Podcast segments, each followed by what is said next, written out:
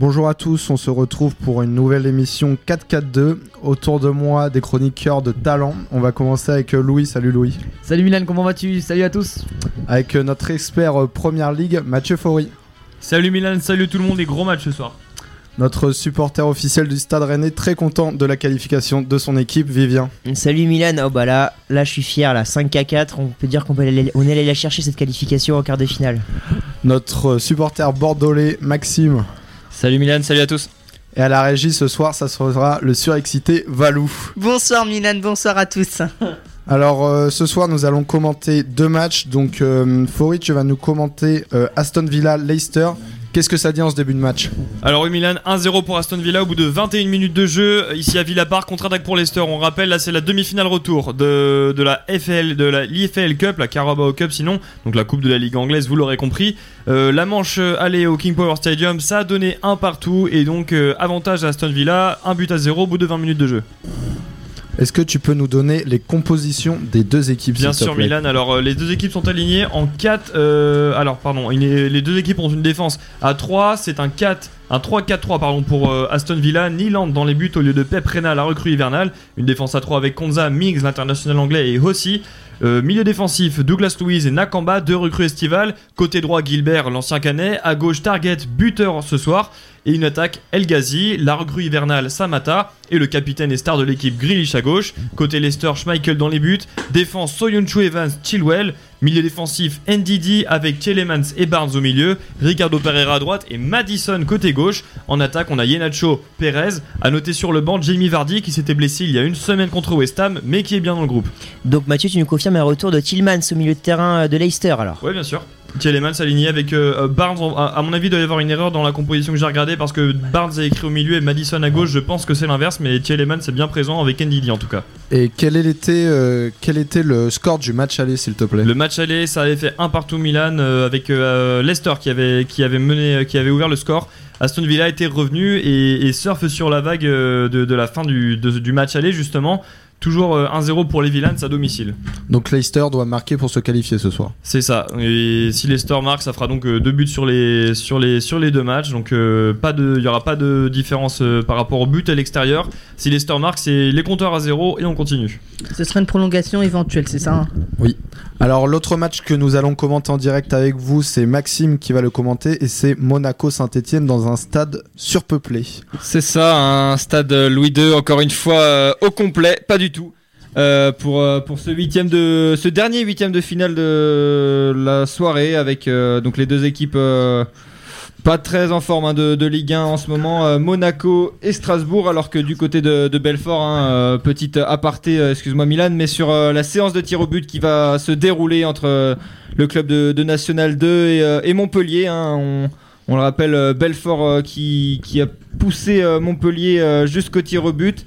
Et donc là, les, les joueurs sont en train de, de faire euh, le tirage au sort pour savoir qui va commencer à tirer. Le toast C'est ça, tout à fait. Le toast, pas toast, euh, Valou, mais Lequel, va tomber du bon côté de la biscotte? C'est toujours pareil. Est-ce que ça va être le côté beurré ou le... Très marrant. Donc euh, si tu veux Maxime, tu vas nous commenter euh, cette séance, mais est-ce que tu peux nous donner les compositions d'équipe de Monaco et de Saint-Etienne Oui, avant en que effet, cette donc euh, Monaco euh, va évoluer donc en, en 4-3-3, hein, une composition assez classique pour, euh, pour les hommes de, de Moreno depuis son arrivée, avec euh, Benjamin Lecomte, l'ancien Montpellierin, justement, qui sera aligné. Avec une défense avec Aguilar, lui aussi ancien Montpellierin. À gauche, on a le jeune Arthur Zagré, l'ancien parisien, et une défense complètement brésilienne avec Jemerson et, et Jorge. Au milieu, on a un milieu euh, à 3 avec Adrien Silva, Golovin et Badiachil. Et une attaque euh, composée de, de Ben Gelson Martins et euh, le meilleur buteur monégasque dans cette Coupe de France, Keita Baldé. Et du côté de, la S Saint-Etienne et de Claude Puel, Claude Puel a décidé de, faire une formation, on va dire, en, en, en 4, euh, 4-2-2-2 avec, Ruffier toujours, toujours solide dans ses cages. Dans les cages stéphanoises. À gauche, on a le retour de, Gabriel Silva qui n'avait plus joué depuis euh, un petit moment. Debuchy est de retour aussi, lui aussi du côté droit. Une défense centrale très très jeune avec euh, Saliba et Fofana. Deux milieux défensifs en, la personne de Aoulou et euh, Yann Mvila, euh, l'ancienne international français. Honora et Amouma seront alignés sur, le, sur, le côté de, sur les côtés de l'équipe stéphanoise. Et euh, Diony et Bouanga euh, seront alignés quant à eux en attaque. Alors que du côté de Montpellier, de Belfort, pardon, euh, la, séance de tir au but va débuter. C'est Montpellier qui s'élance et c'est un premier but de TJ Savanier hein, qui, ouvre, la marque sur cette séance de tir au but. Et je vais laisser mon acolyte Louis commenter cette, fameuse séance de tir au but. Je, le vois, il a cette envie de commenter ce soir. Ouais, je vais commenter cette, euh, petite séance de tir parce qu'après c'est euh, c'est Maxime qui aura le plaisir de vous commenter le reste de, de Monaco Saint-Etienne. Donc je vais essayer d'avoir petit, des petits yeux sur l'écran là. Voilà donc euh, Maxime disait hein, c'est Montpellier qui a ouvert le score et c'est maintenant Belfort pensionnaire de National 2 si je ne me trompe pas qui va tenter Euh, euh, oui, d'égaliser de 2. revenir le score. Ils, sont, ils ont tenu les Montpellierins jusque dans les prolongations à 0-0 et maintenant ça va partir pour le premier tir au but du côté de Belfort. C'est parti et c'est transformé superbement transformé à contre-pied. Le l'attaquant de Belfort qui, qui permet à Belfort le capitaine même de Belfort qui, qui permet aux siens de continuer à croire au quart de finale. Ça fait un partout pour l'instant dans, dans, sa sé- dans cette séance de tir au but et ça va être Montpellier qui va tirer son deuxième penalty Alors, euh, en attendant euh, le, le penalty d'Andy Delors, est-ce que vous connaissez euh, les dynamiques un peu de Belfort et de Montpellier, enfin surtout de Montpellier? Montpellier, euh, Montpellier en ce moment c'est costaud, hein, ça, ça, vient, euh, ça vient jouer le, le haut de tableau clairement sans problème. Quatrième, hein, quatrième de Ligue 1. Et voilà, on vient juste de voir. euh, on tu peux continuer, Max, t'inquiète pas. Euh, Andy Delors qui vient de transformer magnifiquement juste sous la barre. Il a envoyé une lourde frappe et le gardien de Belfort n'a rien pu faire pour stopper cette frappe qui était magnifiquement placée. Même s'il avait plongé du bon côté, il était un petit peu en dessous. Ça fait 2 à 1 pour Montpellier. Belfort va tenter une nouvelle fois d'égaliser. C'est vrai que ça va être un petit peu difficile pour euh, Belfort dans cette sé- séance de tir au but parce qu'ils finalement ils ont pas du tout droit à l'erreur tant que Montpellier marquera. Ils seront obligés de faire pareil s'ils veulent continuer de croire au quart de finale. Louis, rappelons quand même que le gardien qui est dans les buts n'est pas le gardien habituel puisque Géronimo Roulier a été expulsé avant la prolongation. C'est bien ça. Et du coup, pour revenir sur la dynamique euh, montpelliéraine, hein, donc Montpellier qui, donc voilà, qui est quatrième au classement, euh, qui, a, qui a fait un, un gros match euh, ce week-end. Et donc, euh, du côté de Belfort, euh, je vais aller me, renseigner euh, pendant, que, pendant que Louis nous, nous commente cette séance de tir. Ouais, parce que là c'est le numéro 6 de Belfort qui va tenter maintenant de mettre son penalty et oui, à l'Andy Delors, il a venu faire la même chose. C'est un tir assez puissant sur la gauche finalement, juste sous la barre encore une fois. Et ce n'est pas sans compter le, bel arrêt, enfin le, bel arrêt, pas du tout, le, beau plongeon du, du gardien montpellierin, mais il était pas assez haut pour euh, réussir à stopper ce, ce penalty. Ça continue de partout, ça promet pour l'instant, il n'y a aucun échec, les attaquants et les joueurs sont plutôt adroits euh, à cet exercice. On voit des joueurs pour l'instant qui restent concentrés, qui, euh, comme la légende l'indique, il ne faut pas courir avant un penalty, il ne faut pas se précipiter. Pour l'instant, c'est exactement ce qu'ils font. Ils positionnent le ballon et là, c'est euh, c'est au tour de Montpellier maintenant d'aller tirer le troisième tir au but. C'est parti, la frappe et Oh c'est là là au-dessus. Oh, c'est dévissé, c'est complètement dévissé. Oui, il se prend la tête aux mains, il tombe par terre et la joie de Belfort des supporters qui n'y croient pas encore parce que oui, ils ont l'avantage peut-être au bout du pied du troisième tireur de Belfort. S'il venait à transformer ce penalty, il prendrait la tête pour la première fois dans cette partie.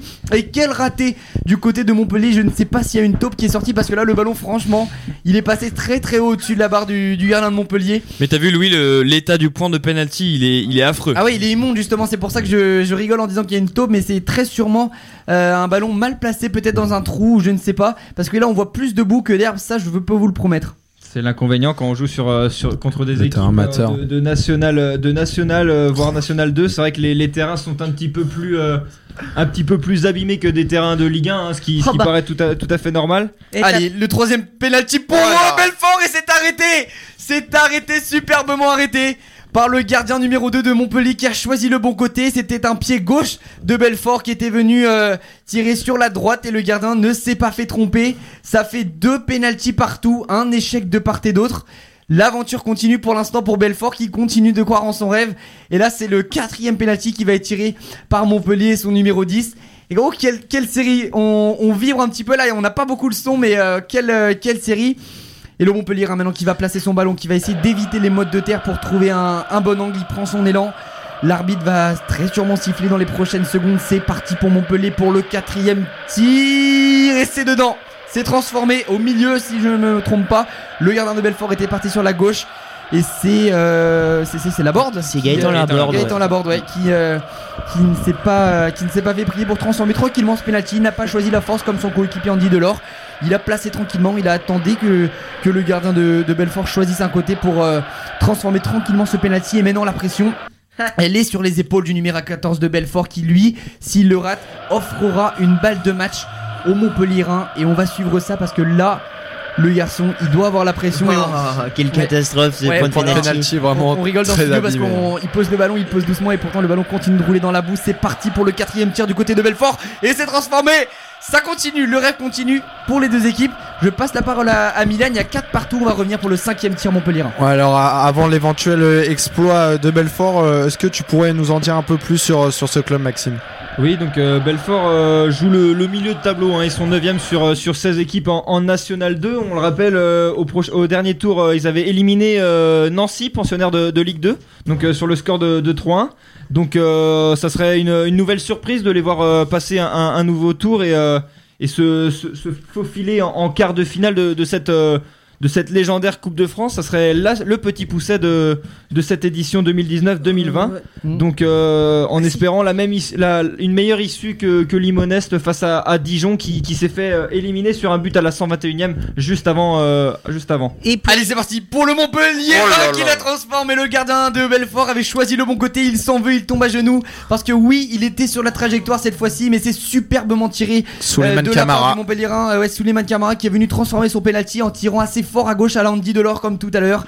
Je prends son exemple car c'est le tir parfait sous la barre, très difficile à aller arrêter et pourtant le gardien de Belfort était à deux doigts d'aller faire l'exploit. Et voilà Maxime disait tout à l'heure que Belfort va peut-être rêver des quarts de finale après avoir sorti Nancy.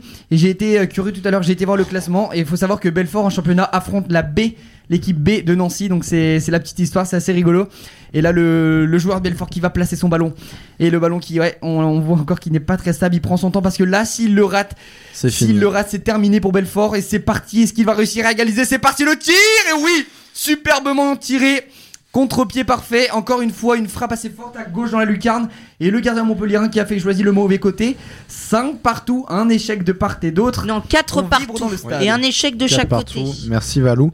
Et euh, donc voilà, Belfort qui va, qui va peut-être créer l'espoir. Donc euh, qu'est-ce qu'il se passe dans, les- dans la tête des tireurs là, vous pensez? Ah, je pense que du côté de du côté de, de Montpellier, je pense qu'on a on a la pression. hein. On n'a pas envie d'être le club qui se fait qui se fait éliminer par euh, par une nationale 2, même si euh, ce n'est pas non plus une, une honte. Je, je parle en connaissance de cause, moi qui est supporter des Girondins de Bordeaux. Mais euh, du côté de Allez, du côté des Le Montpellier Oh Et la parade C'est le pour le héros de Belfort Il lève les mains à la, Areo- à la Areola il y a quelques années. Et oui, parce que là, il vient de sortir un penalty. Si je n'ose dire, c'est un penalty à la Mathieu Faury. Parce que là, il s'est envolé sur la gauche pour sortir ce penalty. On va lui offrir un box de montage, je pense, à ce garçon. 4 partout. Et le dernier penalty, peut-être pour Belfort, qui cette fois se met en position de, de favori. Eux qui ont fait la course en tête dans, ces, dans cette séance de tir au but. Il est pas mal tiré quand même. euh, ce- ce magnifiquement parce qu'il faudra pas euh, il faudra pas critiquer le tir de Montpellier parce que ce tir il était en pleine lucarne sur la droite et c'est le gardien de Belfort à qui il faudra donner euh, tous les éloges parce que c'est En- un magnifique arrêt qui va peut-être permettre au club de Belfort de se qualifier pour le quart En de plus, finale. en plus, il est pas très grand, mais t'as vu comment il s'envole la détente Exactement, et voilà, ça, Et tu vois, c'est- c'est c'est Mathieu Faury qui prend la parole en connaissance de cause. Et le ballon maintenant pour Belfort, il va positionner son ballon. Et là, je peux vous dire que dans sa tête, ça doit cogiter parce que là, si clairement il, si clairement il marque ce penalty, c'est clairement, euh, bah, c'est clairement les quarts de finale Bah, de c'est cette gagné. Coupe de France et c'est gagné. Donc ça serait, euh, ça serait une, la belle, la belle histoire. Allez, pour écrire l'histoire du club de Belfort, le numéro 8 qui est tiré sur le but La transformation C'est superbement tiré à droite et la qualification à contre-pied Et ils vont célébrer tout ça ensemble, les joueurs de Belfort. Les Et supporters regardez. sont en folie. Belfort est en quart de finale de la Coupe de France, mesdames et messieurs. Envahissement de terrain euh, à Belfort. Oh là alors- la joie des supporters. Alors ça veut dire que pour l'instant, Belfort sera l'un des petits poussés et attention, demain il y a Épinal qui joue et qui pourrait être le deuxième petit poussé. C'est magnifique pour ce- cette ville de Belfort qui est une ville euh, finalement euh, très peu connue en France mais qui euh, a en son sein un nombre incroyable de, sportifs de haut niveau. On pense notamment à Tatiana Golovin en tennis ou encore euh, Amaury euh, Levaux qui viennent tous euh, de cette ville. Ça a été notamment écrit dans, dans, les, dans, les, dans les pages euh, de l'équipe euh, aujourd'hui. Euh, Dimitri Lénard également euh, pensionnaire et, et originaire euh, de la ville. Voilà, il disait c'est l'événement de l'année et bien euh, les joueurs euh, ont fait la différence sur le terrain et euh, la preuve puisqu'ils viennent de se qualifier pour les quarts de finale et c'est peu dire les quarts de finale Bravo de la à Belfort. Euh, en battant Montpellier pensionnaire de, de Ligue 1. et Oui, je me permets de, de vous couper, euh, Vivien, parce que euh, à Monaco, ça bouge et euh, c'est Denis Bouanga qui est venu euh, tromper Benjamin Lecomte euh, à l'instant, euh, juste après la qualification justement de Belfort. Euh, un ballon euh, bien emmené sur le côté par, euh, Honora, un centre parfait, repris à la perfection par l'attaquant. euh, de l'Est Saint-Etienne, une, volée euh, du pied gauche euh, tranquillement qui, pousse ce ballon au fond. Et Saint-Etienne qui, qui prend l'avantage et qui, euh, mène face, euh, au Monégasque. Donc voilà, on va suivre euh, ce match avec attention. Donc euh, un début d'émission très animé. Je n'ai même pas eu le temps de vous euh, lire le sommaire. Donc euh, on verra d'abord avec Vivien les matchs de Coupe de France qui se sont passés plus tôt dans la soirée. Nous ferons ensuite un tour des rumeurs de transfert. Nous finirons par le tour d'Europe et le traditionnel quiz. Et Milan, Donc- je te fais un petit point sur euh, ce qui s'est passé Ouais, euh, vas-y. sur- pendant cette séance folle de tir au but entre euh, Aston Villa et Leicester. C'était très animé du côté des Foxes, avec d'abord une frappe qui est venue de la gauche. Je n'ai pas vu le, début de la frappe à cause des, tirs au but, mais superbe parade de Nyland qui a repoussé cette frappe lantaine sur sa barre. Une, frappe qui partait en pleine lucarne et euh, derrière Madison euh, qui a tenté une frappe enroulée déviée par la main de Nakamba, le milieu de terrain d'Aston Villa, pendant qu'il essayait de se protéger le visage, euh, bras décollés, mais l'arbitre n'a pas vu, pas de penalty pour Leicester et maintenant action pour Aston Villa à 10 minutes de la pause. Donc voilà, Vivien, est-ce que tu peux nous donner les deux résultats euh, des huitièmes de finale qui se sont passés à 18h30 Oui, puisque en plus de Belfort-Montpellier, il avait deux autres matchs qui se disputaient à 18h30 et euh, deux autres matchs exceptionnels, tout comme Belfort-Montpellier, puisque euh, le Stade Rennais s'est imposé à l'issue des prolongations contre Angers. Écoutez bien, sur le score de 5 buts à 4, un match complètement fou au scénario improbable, puisque les Rennais menaient par deux fois, par deux buts d'écart, 2-0 tout d'abord grâce à des buts de Léa Siliki et Niang en première période. Euh, euh, l'ancien joueur de Nîmes qui avait euh, inscrit un doublé à la 52e minute puis la 85e euh, pour Angers. Du côté de Rennes, Niang a inscrit un doublé également avec un penalty à l'heure de jeu. Finalement, les Angevins avaient égalisé euh, trois partout juste avant la fin du temps réglementaire grâce à un but sur penalty à son tour de Stéphane Baoken.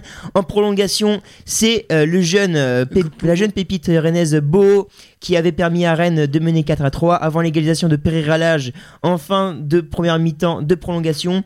Et enfin, c'est Jérémy Gélin d'une frappe exceptionnelle du pied droit euh, à l'entrée de la surface qui a permis à Rennes de finalement se qualifier. Le tenant du titre qui euh, intègre donc quarts de finale, tout comme Dijon, pensionnaire de Ligue 1, qui euh, s'en est sorti également à la fin des prolongations sur le terrain de Limonest, pensionnaire de National 3 et issu de la banlieue, banlieue lyonnaise. Alors les Dijonnais auront euh, eu beaucoup de mal face à cette belle équipe euh, de National 3 puisque Limonest aura ouvert le score peu après le début de la seconde période par l'intermédiaire du jeune Bouzil. Finalement, euh, Johan Cadiz, le numéro 9 Dijonais, aura égalisé peu avant l'heure de jeu. Et finalement, c'est au bout du bout des prolongations que Dijon aura euh, arraché sa qualification pour les quarts de finale grâce à un but à la 120e minute. Et bien, écoutez bien, 120e minute sur un but donc de Mavi Didi Dijon en quart de finale, tout comme Belfort qui vient de battre Montpellier au tir au but.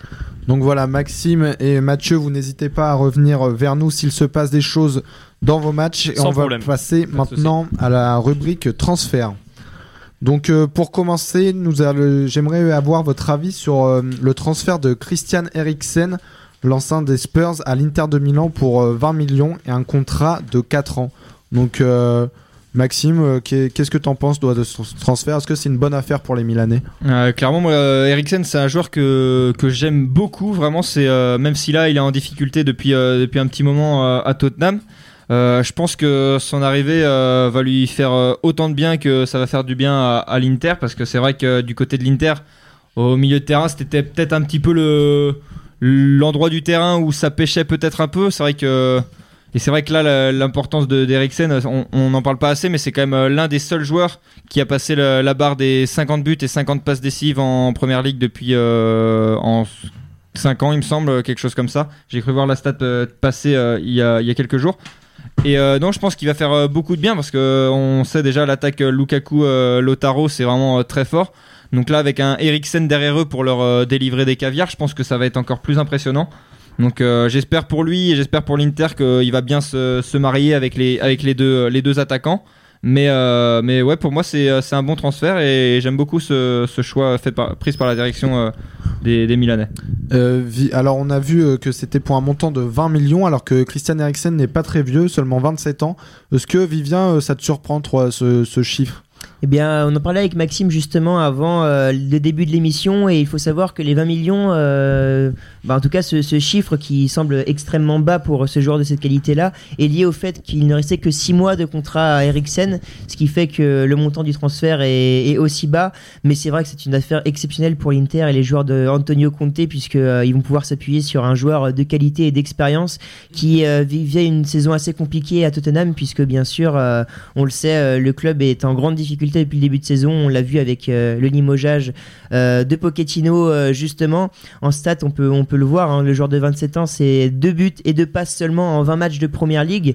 Alors on, voit bien que par rapport aux saisons précédentes il, il a moins d'impact et il est moins décisif pour son club. Donc je pense que c'est un très bon transfert et pour le club de l'Inter qui récupère un joueur de niveau exceptionnel et aussi pour le joueur qui va pouvoir se relancer et permettre à l'Inter d'atteindre un niveau encore supplémentaire pour pourquoi pas jouer euh, le titre euh, en Ligue euh, en, en Serie A pardon. Alors Louis, est-ce que tu penses qu'avec ce transfert, Christian Eriksen euh, monte d'un palier? Ouais, il va, il va monter d'un palier, comme disait euh, Vivien, ça va forcément lui permettre de, de trouver un nouveau cap. Mais ce que je voulais dire, c'était que euh, voilà, pour, pour revenir au, au transfert assez bas, je pense que derrière son, son salaire doit être forcément être conséquent parce qu'il faut pas oublier non plus qu'il quitte la Ligue des Champions pour la Ligue Europa. Et ça, c'est ouais. un choix forcément euh, un, un petit peu étonnant. C'est un petit peu à la, à la manière de, de Fekir qui quitte Lyon pour aller au Betis Séville pour un montant de transfert qui n'était pas forcément très très élevé. Mais je pense voilà, il va, il va s'imposer comme meneur au milieu de terrain et ça va être un nouveau challenge. Il change de pays. C'est pas comme s'il était passé dans un autre club anglais. Il change de pays, ça va être un nouveau challenge. Et voilà, je reviens sur ce que je suis d'accord avec Vivien. hein, L'Inter, c'est une très très bonne affaire dans toute façon. Mathieu, toi qui connais bien euh, le jeu anglais, est-ce que tu penses qu'Eriksen euh, va pouvoir s'adapter euh, au football italien? Bah Milan, je pense, oui, Antonio Conte, euh, c'est un, entraîneur qui devrait lui plaire. Comme l'a dit Maxime, il va pouvoir servir deux bons attaquants. Je pense que Conte va bien construire son équipe autour d'Eriksen. Je pense qu'il va être euh, au niveau de l'effectif et du jeu, il va être dans de bonnes conditions pour, euh, pour continuer sa carrière. Et comme le suggérait Louis, bah, c'est un transfert qui me fait un peu penser à celui de Fekir parce qu'Eriksen, il a représenté euh, l'ascension de Tottenham du club du, statut d'outsider à l'un des favoris de première ligue. Et euh, voilà, c'est un joueur emblématique comme Fekir l'a été à Lyon. Il lui restait il lui restait peu de contrats et donc il part pour euh, 20 millions d'euros. Je pense que c'est une bonne affaire pour Tottenham parce que tu perds un joueur démotivé à 6 mois de la fin de son contrat, 20 millions, c'est quand même pas mal. Et Eriksen, c'est un nouveau challenge parce qu'il découvre enfin la Serie A. À, Tottenham, il était encore titulaire malgré son envie de départ et, malgré euh, le, recrutement de Gelson Fernandez euh, demandé par Mourinho. Donc euh, je pense qu'il a, il avait tout à gagner à partir et Tottenham aussi avec Tottenham qui, essaie d'insuffler un nouvel air à son effectif.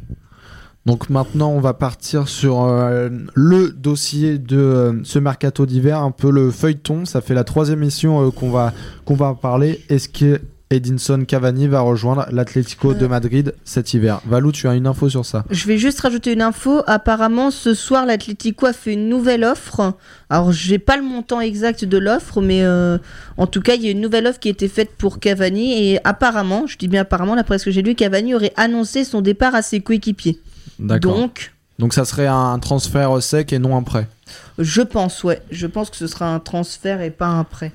D'accord. Parce que, parce que le PSG, je pense, aurait pas l'intérêt d'intérêt à le prêter pour le reprendre dans six mois. Je pense C'est qu'il peut-être un prêt de 6 mois avec une offre de transfert à, à l'issue des euh, à l'issue du temps du prêt. Comme ça se fait, comme ça se fait de plus en plus. Mais... c'est possible aussi, mais euh, Donc voilà, est-ce que Maxime, toi, tu as un avis particulier euh, sur, sur Cavani et l'Atlético de Madrid? Bah moi ce qui me fait de la peine c'est surtout de voir le traitement qui est réservé à, à Cavani au PSG. C'est clairement le, le meilleur buteur euh, de l'histoire du, Paris Saint-Germain. Euh, clairement vu, le nombre d'attaquants qui, est passé euh, par là ces dernières années, c'est celui qui, qui a su s'imposer, y rester. Et, il a jamais fait de vague, on n'a jamais entendu parler de lui en mal. Et clairement le traiter comme ça, le vendre un peu comme un malpropre à un mercato d'hiver. c'est clairement, je trouve ça un peu honteux de la part de la direction du PSG, mais pour l'Atlético, ça serait clairement une, une bonne opportunité, d'autant plus que du côté de Morata, Diego Costa, c'est un petit peu compliqué euh, cette saison, donc euh, à voir.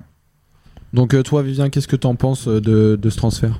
Alors en tout cas, ce qui est sûr, c'est que selon plusieurs médias, euh, le joueur et son entourage euh, ont envie de, quitter euh, Paris pour jouer à, Madrid et avoir plus de temps de jeu forcément.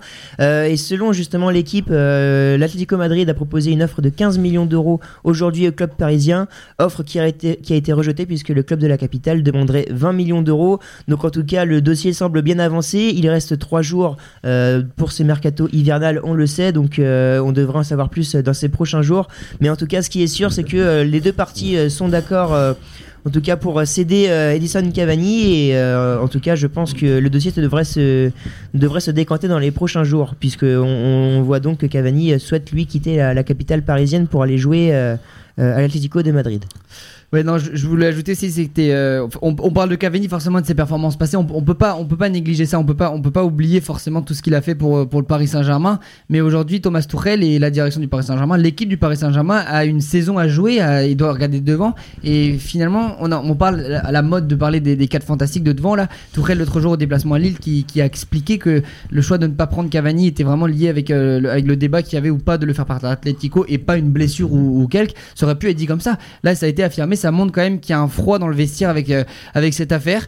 Et voilà, euh, re- rejoindre Diego Simeone avec les Colchoneros, ça peut être forcément être bien avec l'esprit uruguayen. euh, vraiment, je pense que ça peut être que du bien. Même on a vu son, son papa, si je me trompe pas, c'est Louis, son prénom Louis Cavani, qui a réagi justement à la situation de son fils et il a, il a trouvé pas normal. Donc je pense que pour les deux camps, même du côté parisien comme pour le côté Colchoneros, et Milan le disait, ou excuse-moi Maxime peut-être, euh, c'est Maxime qui disait que Morata ça va pas, avec Diego Costa non plus. On parlait aussi de Jao Félix. Vraiment, voilà, c'est le moment, je pense, pour l'Atlético de renaître un petit peu et euh, le nul à domicile de Leganés euh, l'illustre parfaitement. Toi, Valou, qu'est-ce que tu penses de l'intégration possible que pourrait avoir euh, Cavani à l'Atlético Moi, je me permets de vous couper là parce qu'il y a une action du côté de Saint-Etienne, une récupération de balle très très haute de la part de, de Jean Odaolu qui, qui s'est emmêlé les pinceaux juste après. Malheureusement, ça partait pourtant en, en 4 contre 2 euh, pour, les, pour les Stéphanois, mais Jean Odaolu qui a loupé sa, sa prise de balle et Jemerson en a profité pour, pour récupérer le ballon. Mais, euh, mais attention, euh, c'est encore très haut et non, c'est perdu pour, euh, les Stéphanois. Donc un match euh, assez, assez terne avec beaucoup de déchets techniques du côté de- des deux équipes. Même si, Monaco a, a la possession du ballon, aucune occasion frappante des deux côtés du terrain. Et alors que c'est la mi-temps entre Aston Villa et Leicester.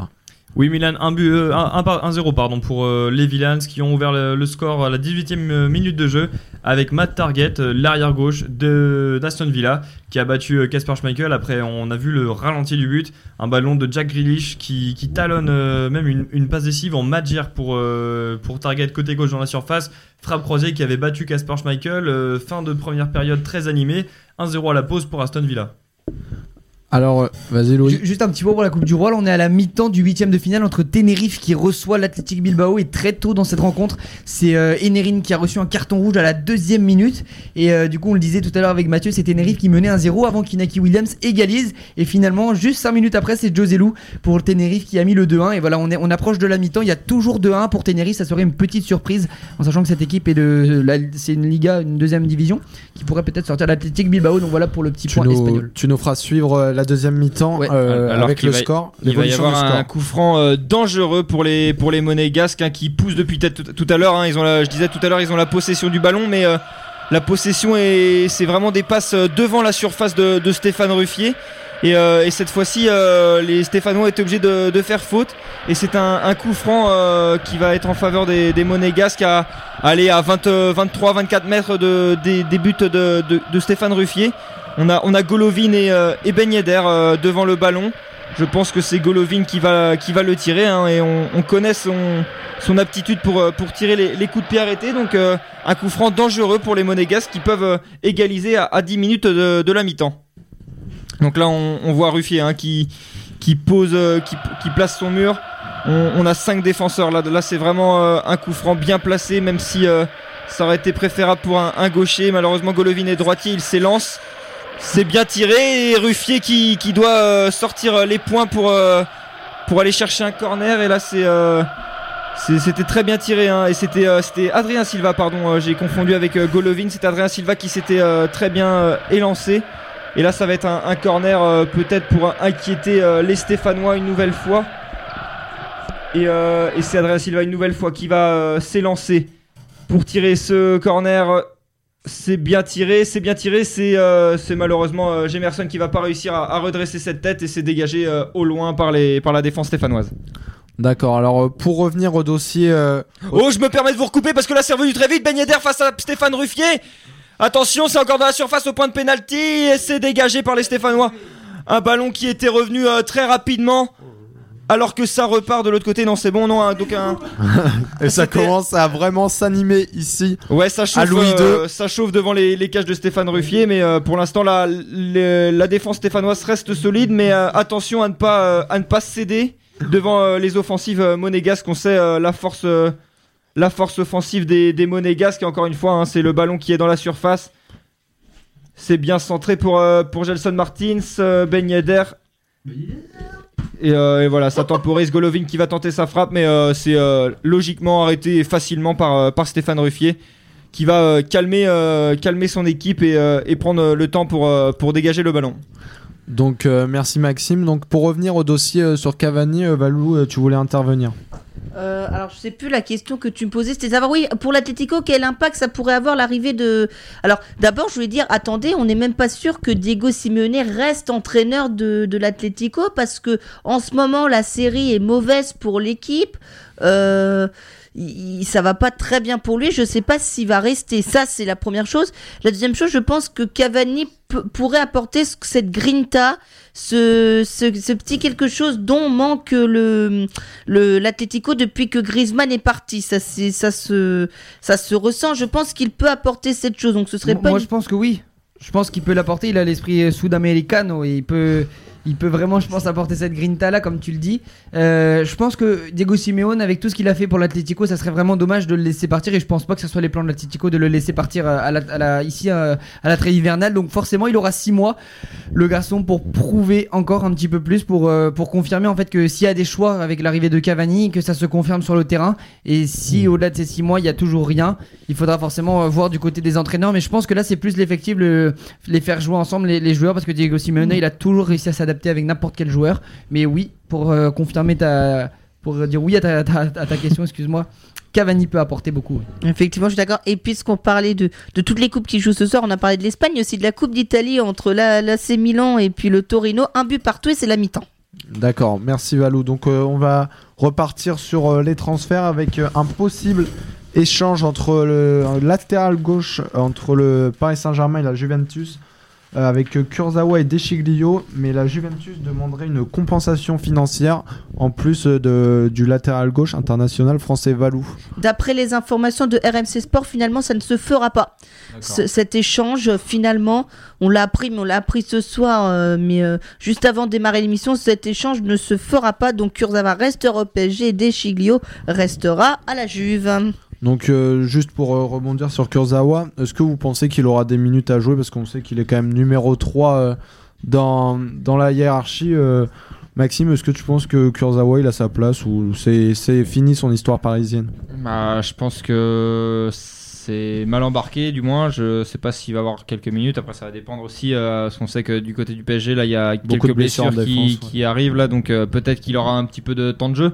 Mais c'est vrai que oui, euh, de tous les cas, euh, s'il a du, temps de jeu, ça sera juste en remplacement. Donc, euh, je pense que va falloir qu'il trouve un autre club. si ça se fait pas cet hiver, ça sera cet été. Mais, mais ouais, c'est bah, dommage pour, euh, pour Kurzawa qui, qui avait fait un très joli début de carrière à, à, Monaco et qui s'est grillé les ailes en partant assez vite au, Paris Saint-Germain. Donc c'est triste, mais bah, c'est aussi le foot. Et, et je pense que voilà, là c'est fini pour, euh, pour à Paris. euh, si c'est pas cet hiver, ça sera cet été dans, tout- dans tous les cas. Donc euh, Vivien, toi, euh, t'as as des infos sur, euh, sur cet échange? Ouais, notamment sur euh, De Chilio, on sait que c'est un joueur assez peu connu finalement en, France. Du côté d'Italie, c'est un joueur qui était prometteur lors de ses débuts en 2011 euh, euh, du côté de l'AC Milan, mais qui n'a jamais vraiment confirmé, puisqu'il a notamment un, physique assez fragile, comme l'annonce, le déclare en tout cas l'équipe dans un de ses articles. Euh, selon eux, il a joué seulement 618 minutes cette saison, ce qui est vraiment très très peu. Un joueur qui, pour 57 rencontres disputées, en a raté 43 à cause de 9 blessures notamment, ce qui est assez énorme. il avait notamment été transféré de l'AC Milan en 2017 pour 12 millions d'euros du côté de la Juventus Turin. Que ce soit de l'AC Milan ou euh, de la Juventus, aucun des deux clubs ne semble le regretter puisqu'il n'a pas vraiment confirmé. Il a très très peu joué finalement en Italie. Donc euh, voilà, on, perd Kurzawa pour euh, un De Chilio en tout cas fragile et qui offre peu, de, résultats sportifs, donc, euh, à voir. Après, euh, je pense que ce joueur euh, ne sera pas titulaire au PSG cette saison. Donc apparemment, comme nous le disait Valou, cet échange ne se fera pas. Et maintenant, on va peut-être avoir un débat autour de la table avec la signature d'Atem Ben Arfa dans le club de Ronaldo à Valladolid. Donc pensez-vous que ce transfert signe la fin de carrière de Ben Arfa ou au contraire ça montre un bon plan de relance et qu'il peut une nouvelle fois rebondir? C'est son combien plan de relance? Parce que il y, a, eu Nice, il y a, eu Rennes. et là maintenant il y a Valladolid en Espagne. Euh, Donc euh, je sais que les avis divergent. Toi, Vivien, qu'est-ce que t'en penses? Ben, on sait que Ben Arfa, euh, ça a toujours été un phénomène, un balle au pied. C'est un des, des, joueurs les, les plus les plus talentueux de l'histoire du football, peut-être on peut on peut le dire, mais il n'a jamais confirmé à cause d'un physique et même d'une hygiène de vie assez discutable. Euh, on sait qu'il avait fait une saison exceptionnelle à Nice en 2016 et qu'il avait était ensuite parti au PSG pour euh, des résultats sportifs bah, catastrophiques puisqu'il a très peu joué finalement, avec notamment une année complète euh, sans jouer. Il a été relancé à Rennes où il avait pris six mois justement bah, à se relancer, bien sûr, à retrouver le, niveau l'an dernier. Il avait finalement fait six mois exceptionnels avant de, comment de critiquer quelque part le club rennais qui avait fait qu'il avait quitté le club en, en, fin de saison dernière. Et là, pendant ces six mois-là, il n'a pas de club non plus. Donc euh, il se retrouve à Valladolid dans le club, comme tu l'as dit, à Milan, euh, de Ronaldo, le Brésilien. Donc personnellement, en ayant vu jouer Ben Arfa pendant un an, euh, je pense pas que ce soit... Enfin clairement, je, je, suis sceptique. Voilà, puisque Ben Arfa, on, le sait, est un joueur qui, qui, joue, qui a joué très peu, en tout cas sur ces six mois, qui n'a pas du tout joué en compétition internationale. Et, et officiel. Donc euh, personnellement, je suis sceptique puisque je pense que vu son âge et vu sa condition physique, euh, il ne sera pas suffisamment euh, déterminant pour le club. Après, on sait que ce sera un, des joueurs décisifs de l'équipe, mais il lui faut du temps de jeu, il faut qu'il reprenne ses habitudes et je pense pas que qu'il ait le temps à Valladolid et qu'il ait le niveau qu'il avait avant pour refaire la différence comme, comme on l'a vu avant. Donc maintenant, je vais demander l'avis euh, de mes deux supporters euh, lyonnais, euh, Mathieu et Louis, qui ont vu donc Atem Benarfa sous ses, ses grands jours. Donc, qu'en pensez-vous de vous de, ce transfert? Tu demandais relance ou enterrement. Pour moi, c'est clairement relance. Ben Arfa, déjà, il a eu un an d'inactivité entre le PSG et Rennes. Au final, il est revenu, il a signé à Rennes dans l'un des cinq plus grands championnats d'Europe pour gagner la Coupe de France la saison dernière. Là, six mois sans jouer, il revient dans l'un des cinq plus grands championnats du monde et je euh, d'Europe en tout cas. Et je pense que le championnat espagnol, c'était le championnat le plus intéressant qu'il puisse découvrir. Il va, il va être, euh, comme tu l'as dit, sous l'égide du, du, Brésilien Ronaldo. Il va, je pense qu'il a un, président qui va avoir confiance en lui, qui, qui l'a pris pour, euh, pour sa qualité technique, qui sait qu'il y a encore un talent qui n'est pas encore épuisé. Ben Arfa, peut-être que ça va le motiver aussi pour, euh, pour se donner les moyens de, de percer avec Valladolid et un club de bas de tableau en Espagne comme ça, 16e actuellement. Je pense qu'il a sa place pour, pour montrer son talent, pour relancer le club, pour faire la différence et donner un grand, un grand air de nouveauté au, club de Valladolid et faire des grandes choses jusqu'à la fin de la saison. Après, justement, il a 32 ans et quand il était venu à Rennes, il était arrivé en début d'année pour justement que, qu'il puisse avoir le temps de, de revenir à un bon niveau. Il a pris 6 mois à retrouver euh, sa forme et qui lui a permis ensuite d'exploser en deuxième partie de saison. Mais là, euh, il n'a pas joué pendant six mois de nouveau. Il arrive en cours de saison dans une équipe qui n'a pas gagné depuis, qui n'a gagné qu'un seul match de ses 11 dernières rencontres, toutes compétitions confondues, un club qui joue le maintien. 16e, euh, 16e de Ligue 1. Est-ce que tu penses pas que c'est un peu trop tard pour un joueur de 32 ans de se relancer à nouveau dans une équipe qui n'est pas en confiance en sachant qu'il n'est pas en rythme en ce moment? Non, parce que je pense que Ben, euh, ben Arfa n'a pas nécessairement besoin d'arriver dans une équipe qui est en confiance pour, que, pour, en confiance pour que lui se mette en confiance. Je pense que justement, il peut, il peut jouer sur ça, sur la méforme de Valladolid, en tout cas sur leur, sur leur mauvaise posture euh, en championnat, pour être le, le joueur qui fait la différence. Il y a des joueurs, ils ont besoin d'être, euh, d'avoir un effectif euh, qui, qui est en confiance sur une bonne dynamique. Je pense que lui, il peut justement jouer sur ça pour faire la différence. Et c'est comme ça qu'il peut réussir. Mais il a très peu joué à Rennes en première partie de saison et c'est parce qu'il avait il a il n'était plus en rythme. Il a pris énormément de temps à revenir et c'est après lorsqu'il était justement en confiance qu'il a fait la différence. Est-ce que tu penses pas que justement il risque euh, malheureusement de pas être assez en rythme et pas avoir les conditions physiques pour faire la différence comme tu le disais? Bah justement, je pense que je pense pas parce que comme je disais, Ben, ben Arfa, je pense qu'il a pas besoin d'un effectif qui soit sur une bonne dynamique et je pense que lui, il aura pas la pression. Bon, on sait que c'est un joueur qui n'a pas joué depuis un moment, donc je crois pas qu'il aura directement la pression de, Ouais, de mais réussir justement, c'est- maintenant c'est avec. pas une euh, question de confiance, c'est plus une question de, de, de physique et de conditions physiques. Est-ce que tu penses pas que ce que je veux dire, c'est qu'il aura pas la pression de devoir réussir maintenant parce qu'on, Oui. on va, je pense pas qu'on va attendre des grandes performances de lui directement, euh, ni d'être dans les meilleures conditions dès le début parce que c'est un joueur qui arrive en cours de saison, c'est une recrue hivernale et je Bah. pense qu'il aura le temps de faire euh, de, de- je, me- je me répète de faire la différence, mais et, que du coup on va lui laisser quelques matchs pour pour se mettre en jambes et je suis sûr qu'en en Liga dans un championnat comme ça qui, qui, qui privilégie la technique, il va trouver ses marques et s'épanouir. Comme tu le dis, euh, Fori, donc euh, il aura moins, il y aura moins d'exigences euh, à Valladolid euh, qu'à Rennes. Donc euh, toi, Louis, qu'est-ce que t'en penses euh, de cette signature? J'ai bien écouté les, les gars Vivien et, et Fofo, mais euh, c'est vrai que forcément au début on va pas- on va pas lui demander beaucoup sur le sur le plan physique. Il va pas rentrer. Je pense qu'à la Erling Brand euh, marquer euh, un triplé dès le premier match, ça, je je pense pas. Mais par contre, je pense qu'il va vraiment apporter quelque chose au, au milieu de terrain de Valladolid et il pourra forcément, il, il- va il va permettre à Valladolid d'avoir beaucoup plus d'occasions, de se créer beaucoup plus d'occasions. Vivien tout à l'heure mentionné euh, le nombre de matchs sans victoire de Valladolid. Il y a quand même énormément de matchs nuls et je regardais, il y a beaucoup aussi de 0-0. Donc c'est une équipe qui marque pas beaucoup. Mais je pense que là c'est plutôt positif avec Ronaldo en plus là en, en- en président, ça peut le booster, ça peut donner quelque chose de nouveau. Et puis bon, c'est pas Riron, c'est Valladolid. Non. même sans conditions physiques, tu penses Et ouais, justement, Vivien, pour répondre à cette question que tu m'as déjà posée, euh, pour y répondre plus simplement, je pense que Ben Arfa, c'est surtout un joueur qui fait la différence par sa technique, et même sans de grandes conditions physiques, sa technique, il l'aura pas perdu, et sur des, rien que des petits éléments, je suis sûr qu'il aura toujours les qualités pour se mettre en confiance dès ses premiers matchs avec quelques gestes, avec euh, quelques différences de fait, euh, quelques, quelques dribbles magnifiques, quelques belles passes, quelques beaux buts, euh, qui peut-être un, un beau but, quelques actions comme ça, il aura toujours la technique pour le faire, et ça va lui permettre de monter progressivement. Allez, pour finir, euh, le- j'aimerais avoir ton. Vivien- n'a vraiment pas l'air satisfait, Ouais. même si on va pas, on va pas finir, mais c'est vrai que l'amour. on est d'accord. quoi, Je pense qu'on on partage le même avis que forcément il va pas rentrer et faire trois matchs de 90 minutes, mais il peut toujours apporter. Il a quand même toujours cette efficacité, ce talent pur qu'on peut pas lui enlever de faire des différences à des moments importants. Et je pense que ça, il a. Ouais, mais il Non, aura- mais oui. il aura- il aura- enfin, personnellement, je pense qu'il aura justement pas l'occasion d'avoir ces trois matchs. En fait, c'est une, une équipe qui est vraiment qui joue le maintien. S'il a pas le rythme dès le début, il va, il va jouer, il va jouer, il va pas, il va pas prou- il va pas prouver assez. Et, euh, et euh, Valladolid va pas avoir, va pas pouvoir se permettre de jouer avec un joueur euh, qui n'est pas en rythme.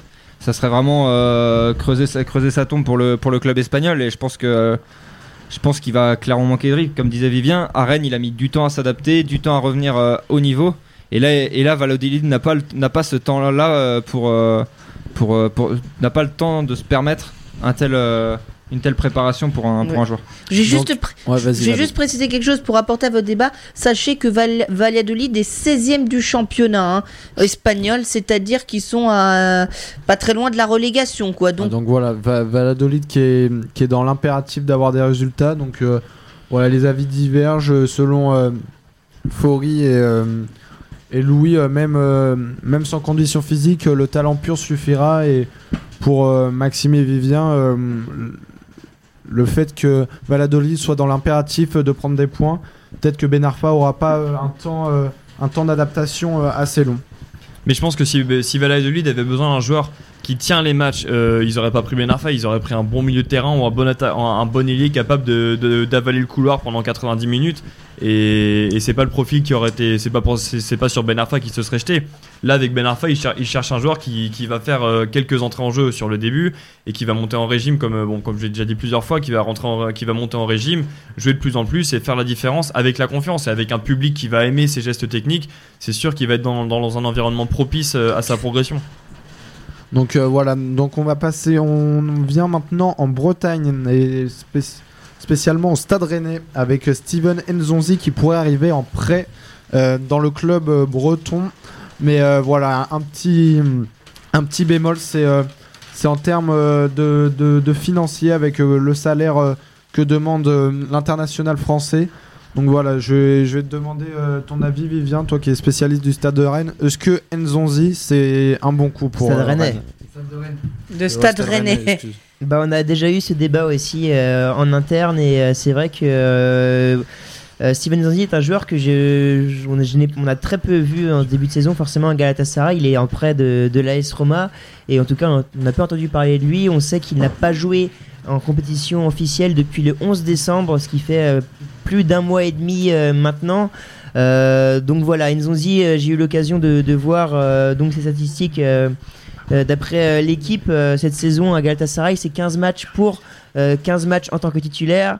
Et il a des stats plutôt, plutôt bonnes puisqu'il est à 89% de passes réussies, une passe décisive, donc des statistiques plutôt honorables pour ce joueur. Mais, mais voilà, moi je suis sceptique personnellement de, cette arrivée. On sait en plus qu'il a un salaire assez important pour le Stade Rennais, en sachant qu'il est en prêt pour, euh, pour 6 mois et qu'il souhaite se relancer pour euh, l'Euro 2020.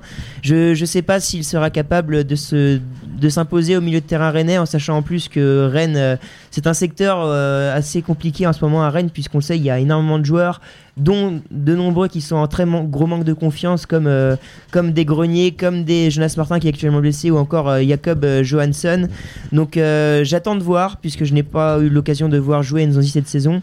Mais je suis sceptique dans un premier temps en- entre le temps qui- qu'il pourra être là sa condition physique actuelle et puis aussi le salaire qu'il bah, en tout cas son salaire que devra euh, débourser Rennes pour euh, le faire jouer 6 mois. Toi, Maxime, est-ce que tu vois Nzonzi, euh, Nzonzi comme euh, quel est un joueur qui pourrait apporter euh, au, au stade rennais dans ce secteur de jeu? C'est sûr que le niveau intrinsèque de Nzonzi, clairement, euh, ça serait pas négligeable dans, dans- dans un milieu rennais où c'est clair qu'il y, a- il y a beaucoup de blessures, comme le mentionnait euh, Vivien.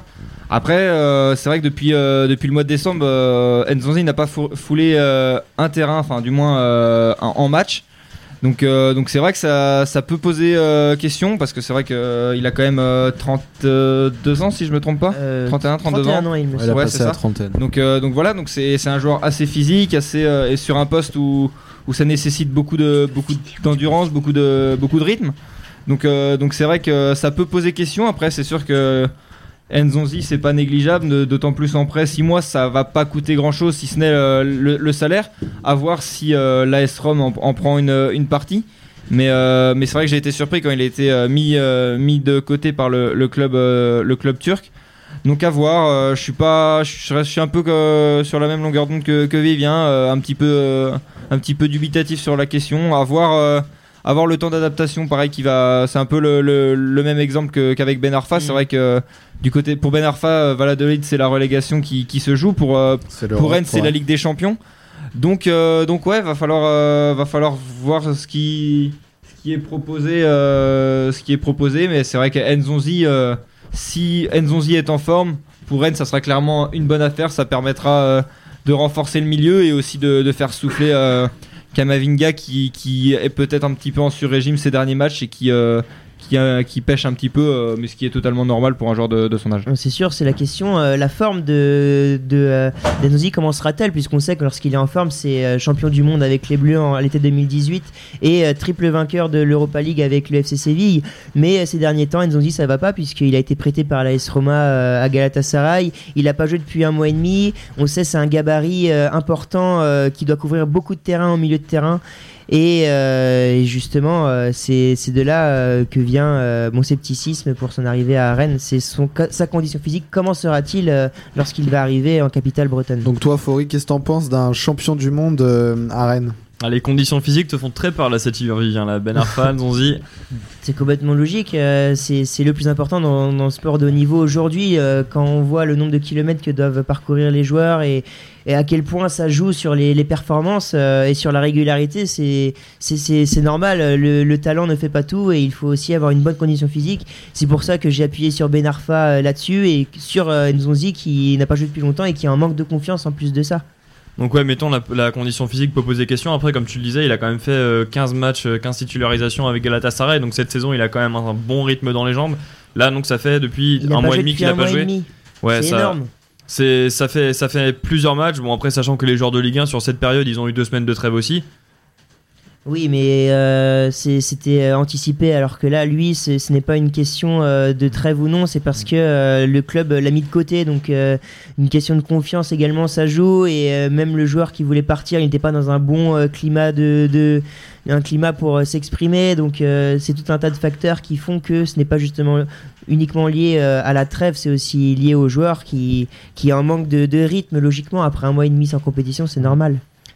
D'accord, donc bah du coup moi je pour, pour donner pour donner mon ouh la frappe d'Aston Villa juste à côté, on revient sur euh, la pelouse de Villa Park, euh, c'était le- Leicester qui domine plutôt cette deuxième période qui a repris depuis 5 mi- depuis 8 minutes maintenant et là c'est euh, Grealish qui avait tenté un centre en retrait et, euh, nouveau centre de Target et Grealish qui a repris qui s'est débarrassé de Soyuncu et de Madison et qui a frappé au premier poteau. C'est passé vraiment je pas allez quelques une trentaine de centimètres du montant de Casper Schmeichel. On va revenir sur la pelouse, mais donc pour Steven Zonzi, euh, je parlais de bon peut-être qu'encore une fois, comme tu le disais, Vivien, il y aura une période de- d'adaptation et de, de remise en forme pour euh, Zonzi. Mais quand on roule, frappe maintenant, ou frappe frappe croisée, et il s'en passe des choses en Angleterre. Frappe croisée de Target, pas loin du doublé là-dessus à l'entrée de la surface. Frappe croisée à terre, ça fuit encore le poteau. J'espère que les joueurs d'Aston Villa et de Leicester vont me laisser tranquille pour expliquer mon point de vue. Tar- Target qui rate la cible, c'est assez. euh, assez ouais, J'allais la faire. avant, donc c'est à moitié pardonné.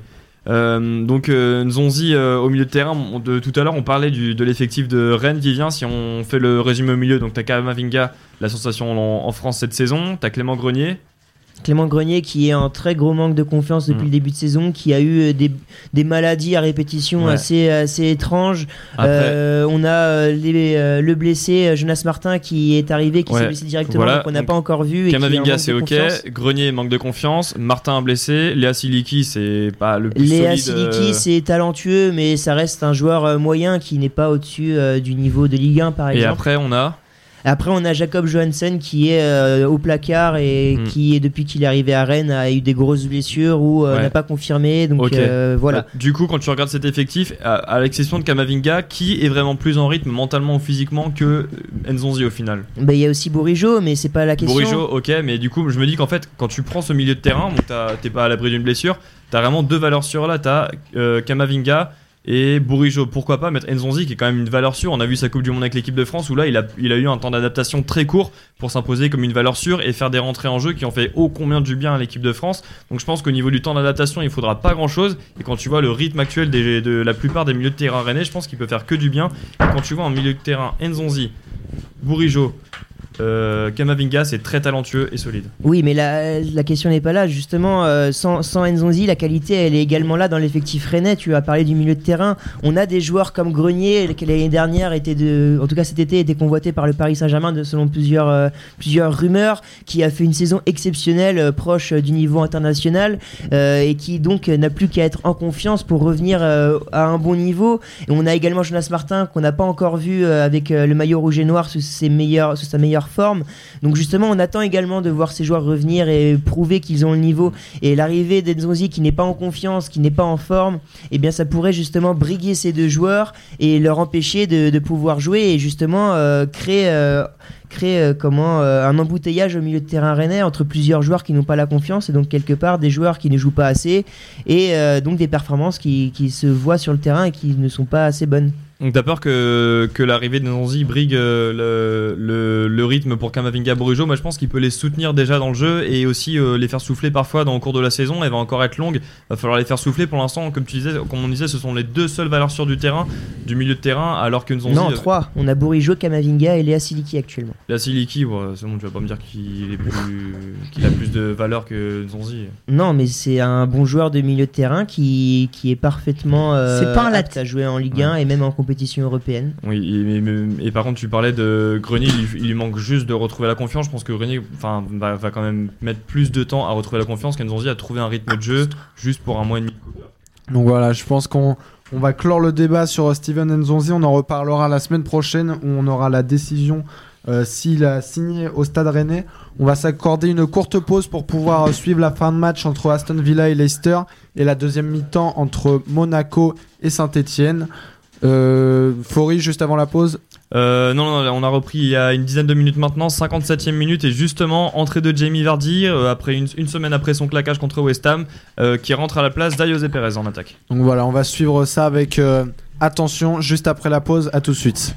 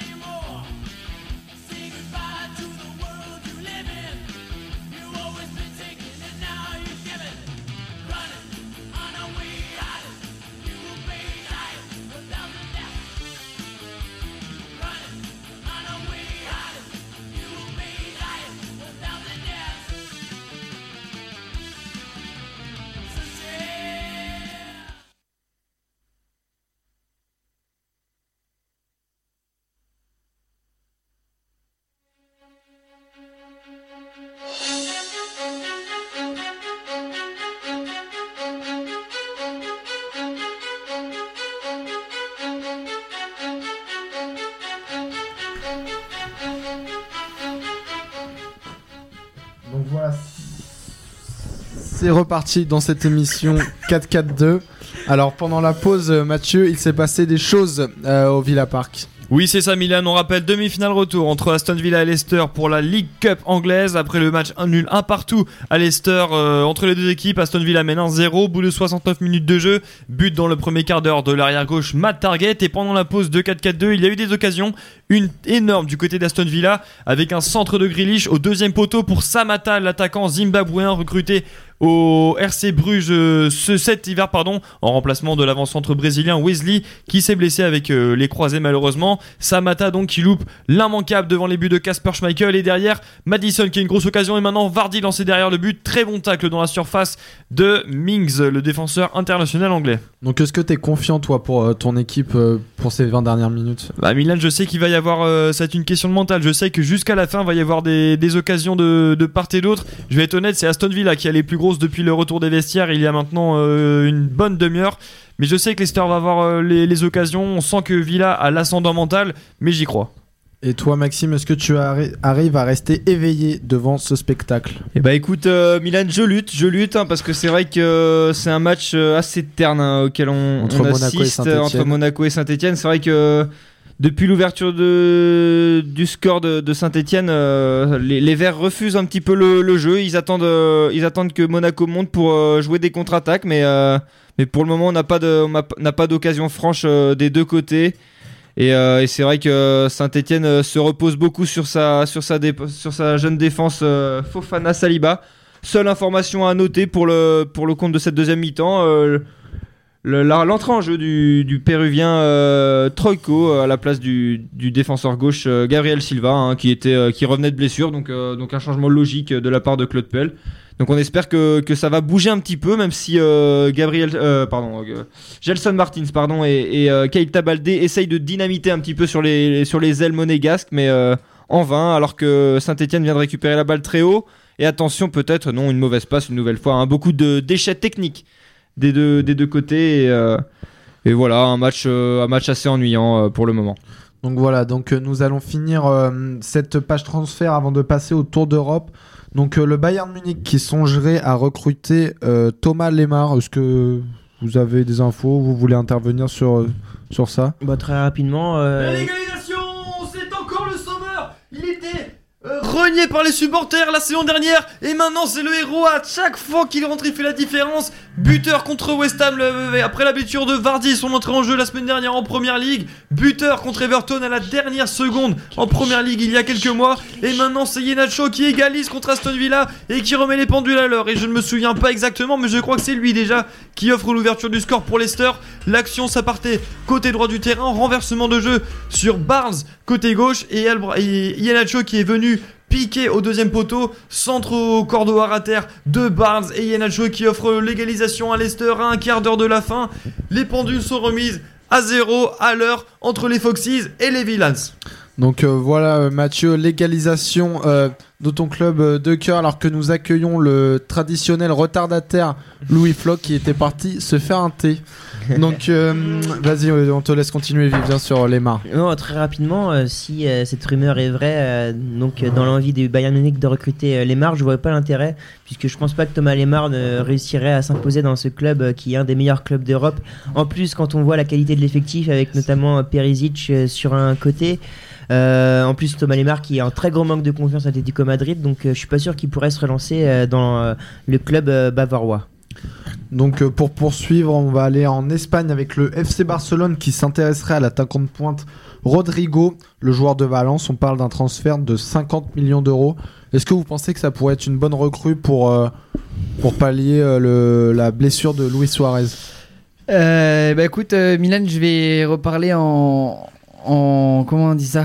Quand euh, voilà, je, je bug J'ai- bah, j'ai- en fait j'ai eu la chance de voir Rodrigo à Valence Voilà. comment on dit ça en Connaissance de en cause. connaissance de cause merci j'ai j'ai perdu mais moi j'ai eu la chance de voir Rodrigo jouer à, à- au, au Mestalla et c'est vrai que c'est un très très bon joueur avec euh, avec euh, tant, tant avec la, la, la, la sélection qu'avec qu'avec Valence et il propose énormément de choses vers l'avant il est jeune il a du potentiel quand quand il y a quand c'est une équipe autour de lui qui joue au ballon il est capable de proposer beaucoup de choses. C'est un joueur rapide. Il tient, il tient très longtemps aussi. Il a beaucoup d'endurance. C'est un jeune garçon. Il a pour l'instant été épargné par les blessures. Donc voilà, c'est le grand Barça qui s'intéresse à lui. C'est plutôt flatteur, je pense, pour lui. Et c'est- une bonne pige, je pense. Donc euh, Maxime? Moi, ce que je comprends pas, c'est la volonté du, du Barça de, de recruter que des attaquants. C'est ils, ils ont, ils ont pensé à Olivier Giroud, maintenant ils pensent à, à Rodrigo. Certes, Rodrigo, c'est euh, c'est un très bon joueur, très jeune, comme le disait euh, Louis. Après, est-ce que vraiment mettre 50 millions sur un attaquant à cette période de l'année, euh, est-ce que c'est vraiment utile du côté du Barça, sachant que les, euh, lacunes du, Barça euh, sont plus au milieu de terrain, selon moi je pense que le milieu de terrain est clairement la partie du terrain qu'il faut renforcer. Et, le Barça, non, euh, sans tête à vouloir recruter des attaquants. Donc, après, certes, ça serait une bonne recrue pour, le Barça, mais est-ce que ça serait vraiment utile? Je suis pas sûr. Donc voilà, après, euh, pour Rodrigo, je suis même pas sûr que ça soit un bon choix parce que, euh, voilà, ça se trouve, il se retrouverait relayé euh, sur le banc parce que forcément, il y a, y Griezmann devant lui, il y a des Suarez devant lui. Donc c'est compliqué de se faire une place dans un, tel effectif. Donc voilà, pour moi, c'est pas forcément une bonne idée de, recruter un tel joueur à 50 millions d'euros. Donc, voilà ce que, ce que j'en pense personnellement. Après, après voilà, la stratégie euh, barcelonaise doit sûrement être, euh, être la bonne, je sais pas, mais euh, pour moi, c'est pas, c'est pas ce qui, ce qui devrait faire en priorité. Il y a aussi, euh, moi je trouve que j- j'allais ajouter que le Valence est très très très très demandé, je trouve, en ce mercato hivernal. On parlait de, de Gamero tout à l'heure, euh, de, maintenant de Rodrigo. Je que je pense qu'ils ils peuvent, euh, si- s'ils venaient à vendre un de leurs un de leurs leaders comme ça, ils pourraient avoir aligné un, un beau chèque derrière. Il faut réfléchir aussi à l'avenir. On parlait aussi du, du Barça avec Rodrigo, toujours des attaquants. Peut-être que quel- quelque part il prépare aussi, euh, il prépare aussi la suite. Rodrigo est jeune. Je pas dire que Suarez va finir dans un an, mais euh, voilà, c'est c'est une vision sur la durée. Et mais c'est vrai que quand même c'est assez étonnant de parce qu'ils ils sont complè- complètement complets en, en en attaque du côté des, des Barcelonais. complet. Ouais. Ouais, ils ont aussi un match, euh, un- encore une carte à jouer en Ligue des Champions, euh, Valence. Donc euh, pour finir euh, cette page transfert, euh, vas-y euh, Mathieu. par rapport à Rodrigo, c'est un bon joueur de Liga, mais le Barça a déjà tenté euh, plusieurs coups comme ça sur les dernières années, depuis, euh, depuis on va dire le, la fin de la vague Xavi, Iniesta. Il y a eu euh, bon, des joueurs qui prometteurs de la Liga comme, euh, comme, euh, comme André Gomez, comme, comme Arda Touran, qui ont été tentés. Mais, mais pour moi, ces joueurs-là sont, sont plus du calibre de, de genre, pourquoi pas l'Atlético au maximum, mais je les vois plus comme des joueurs idéaux pour, idéaux pour, des, pour des clubs outsiders en, en Liga et sur, la, et sur la scène européenne. C'est sûr que c'est un joueur en forme, mais je préférais, enfin, je préfère voir le Barça miser sur ces jeunes comme Fatih, comme Puig. Je suis ravi de voir de, tels joueurs percer en ce moment avec, euh, avec le FC Barcelone et j'aimerais que le Barça euh, continue sur cette dynamique.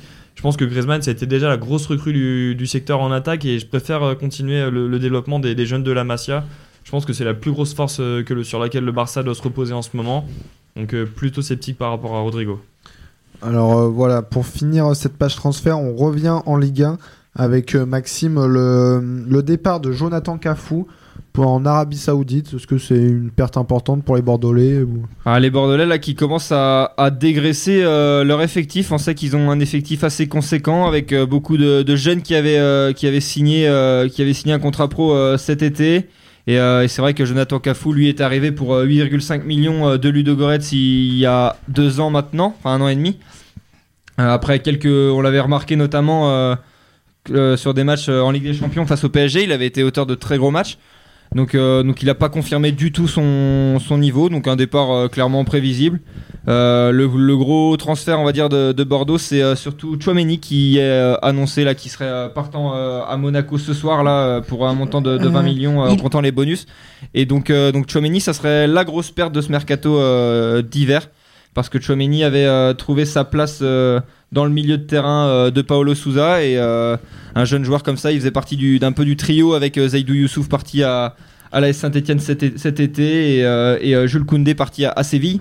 Donc c'est vrai que c'est bête de ne pas garder ces, jeunes, ces jeunes pépites comme ça qui, qui, commencent, qui commençaient tout juste en plus à s'imposer. Donc, donc voilà, après c'est toujours 20 millions de 20 millions d'euros de prix, mais, mais on, renforce un, concurrent en Ligue 1 et, et voilà, donc euh, ça parle de Pardo, euh, un, joueur, un de, de 27 ans de la Real Sociedad pour le remplacer, mais euh, rien, rien de fou. Et c'est vrai que à Bordeaux, là, c'est un petit peu compliqué en ce moment, avec, notamment avec la direction qui fait des choix étranges. Donc Valou, toi, t'as as des infos Alors, sur Chouameni Il me semble que Chouameni va passer la visite médicale, Ouais, il mais, est- euh, mais c'est quasiment fait, comme le dit Maxime. Il va, je crois que là, il va passer la visite médicale et ça devrait être fait soit ce Oh, attention soir. le ballon dans la surface, Madison en retrait, ça va arriver au deuxième poteau, encore le ballon donc pour les pieds de Tielemans en retrait Madison, euh, la frappe au-dessus, juste au-dessus du jeune milieu, euh, milieu de terrain anglais, pardon Valou, mais là ça s'activait Pas dans grave, la Mathieu. surface d'Aston Villa avec d'abord Chilwell le centre, tête de Yenacho, ça revient sur Vardy qui, qui près de la ligne de but, en retrait pour Tielemans, bien bloqué par Trezeguet, retrait pour Madison et la frappe euh, enroulée au-dessus malheureusement pour Leicester. Mais là, l'égalisation a fait du bien aux visiteurs. Là, ils se sont procuré déjà une occasion tout à l'heure, dégagée en corner par le défenseur euh, central Mings, Tyrone Mings. Euh, voilà, 79e minute de jeu et Leicester qui a l'avantage pour l'instant. Donc voilà, on va clore cette, cette page transfert et on va passer maintenant au, Tour d'Europe avec euh, la Ligue 1. Je voulais ju- ouais, juste avant de partir le Tour d'Europe, je. Coupe du Roi, le huitième de finale et l'Athletic Bilbao qui était euh, mené à la mi-temps 2 à 1 et c'est Iñaki Williams qui est venu mettre un, doublé. On rappelle que les, euh, les, les, les Espagnols, les Basques sont, sont réduits à 10 depuis la deuxième minute de match et il y a deux partout. Il reste un peu plus de 25 minutes à jouer. Bon, Donc euh, voilà. on Ce rappelle à Louis qu'il y avait euh, juste une virgule Ligue 1 qui était en même moment où tu parlais, donc. euh, Donc voilà, on va passer avec euh, à la Ligue 1. Donc avec euh, vendredi un match euh, entre euh, outsiders pour l'Europe entre Nice et Rennes qui s'est soldé sur un 1-1, donc une mauvaise opération pour les Rennais malgré une euh, égalisation tardive avec le premier but de Flavien T. Donc euh, voilà, Rennes qui, qui manque qui manque l'occasion de faire le trou sur la quatrième place. Vivien, est-ce que tu as vu ce match? Alors non, j'ai pas vu ce match, mais euh, par rapport euh, au résumé que j'en ai vu et euh, bah, au retour que j'ai eu sur cette rencontre, c'est vrai que Rennes a dominé le, le match, a produit un, un très très bon. Ouais, excuse-moi, jeu. Vivien, de te couper parce que là, c'était Amouma qui s'était présenté face au, au but de Benjamin Lecomte. Ils ont très peu d'occasions, les Stéphanois, mais dès qu'ils ont une occasion, elle est, elle est très, très importante parce que Vraiment, il, il se présente euh, souvent en, en supériorité numérique. Et là, euh, Amouma a trop croisé sa frappe. euh, sa frappe, il était un petit peu excentré. il, a, il a essayé de viser touche, le petit hein. filet, mais euh, comment? Je dis c'est une touche pour, euh, pour les monégasques. Donc, euh, donc Mais c'est vraiment raté euh, comme tir là. C'est Bon après on te comprend vu le peu d'occasions que Ah bah, t'as sous la dent. C'était surtout qu'il arrivait en face ce à face, donc euh, voilà, j'essaye de donner un petit peu d'entrain à ce jeu, raison. alors que Loïs Dionis Ouais, sort une nouvelle fois.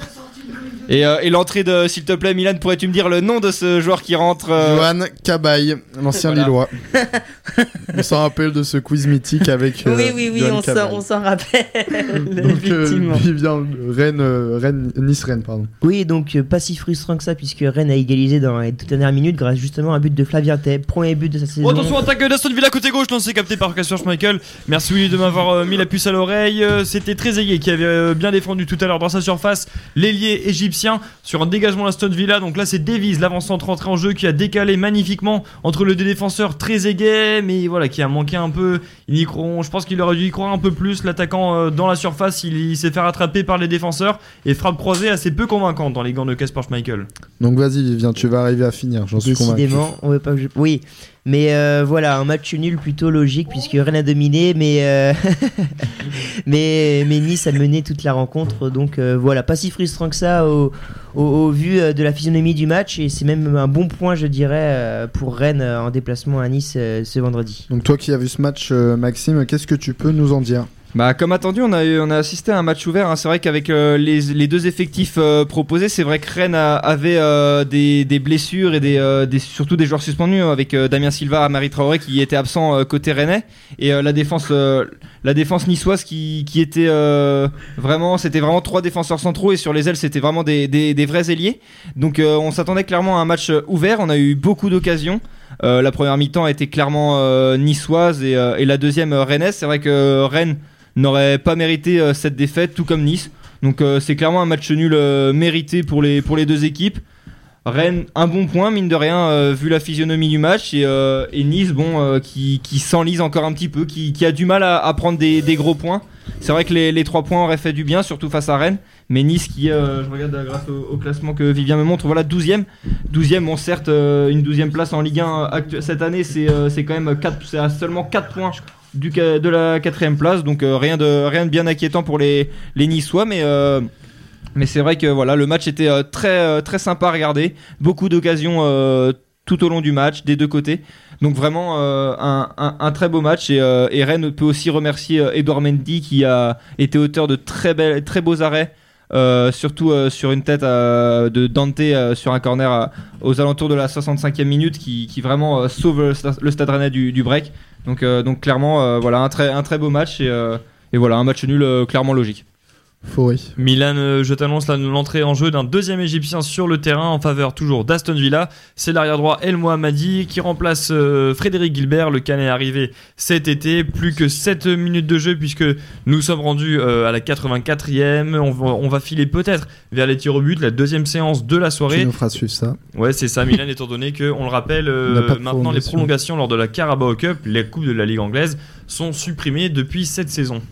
Donc on va passer euh, à- au match de 17h entre Marseille et Angers qui s'est soldé sur un, un triste 0-0. Donc euh, voilà, beaucoup d'absents à, à l'OM, notamment euh, Dimitri Payet. Euh, Est-ce que quelqu'un a vu le match ou veut donner son avis? Vas-y euh, Valo. Mais que c'était euh, pauvre. Nul. C'était c'était même nul. On a eu le premier tir cadré de la rencontre à la 65e minute. C'était un tir marseillais. Autant vous dire que euh, autant vous dire que c'était nul. On a l'impression que les, les deux équipes, il y en a une soit qui refusait le jeu. On avait l'impression quand j'ai refusé de jouer et, et Marseille avec et, et, et Marseille et Marseille et Marseille manquait d'inspiration. Donc euh, je crois que ce 0-0 est logique et je pense qu'il a rangé les deux équipes. Tout simplement, Maxime. Non, euh, non, je, je disais un petit peu comme, comme d'habitude. C'est vrai qu'Angers, c'est pas une équipe qui va, euh, qui va se ruer euh, vers l'attaque. C'est sûr que Vivien me, me faisait remarquer que justement, ils ont fait 5-4 ce soir face à Rennes, mais c'est. C'est de la coupe. Le, le contexte est différent. Il y a une élimination au bout du, au bout du, des 90 minutes, voire euh, 120. Donc euh, c'est vrai que là, on est, à partir d'un moment, ils sont obligés d'attaquer.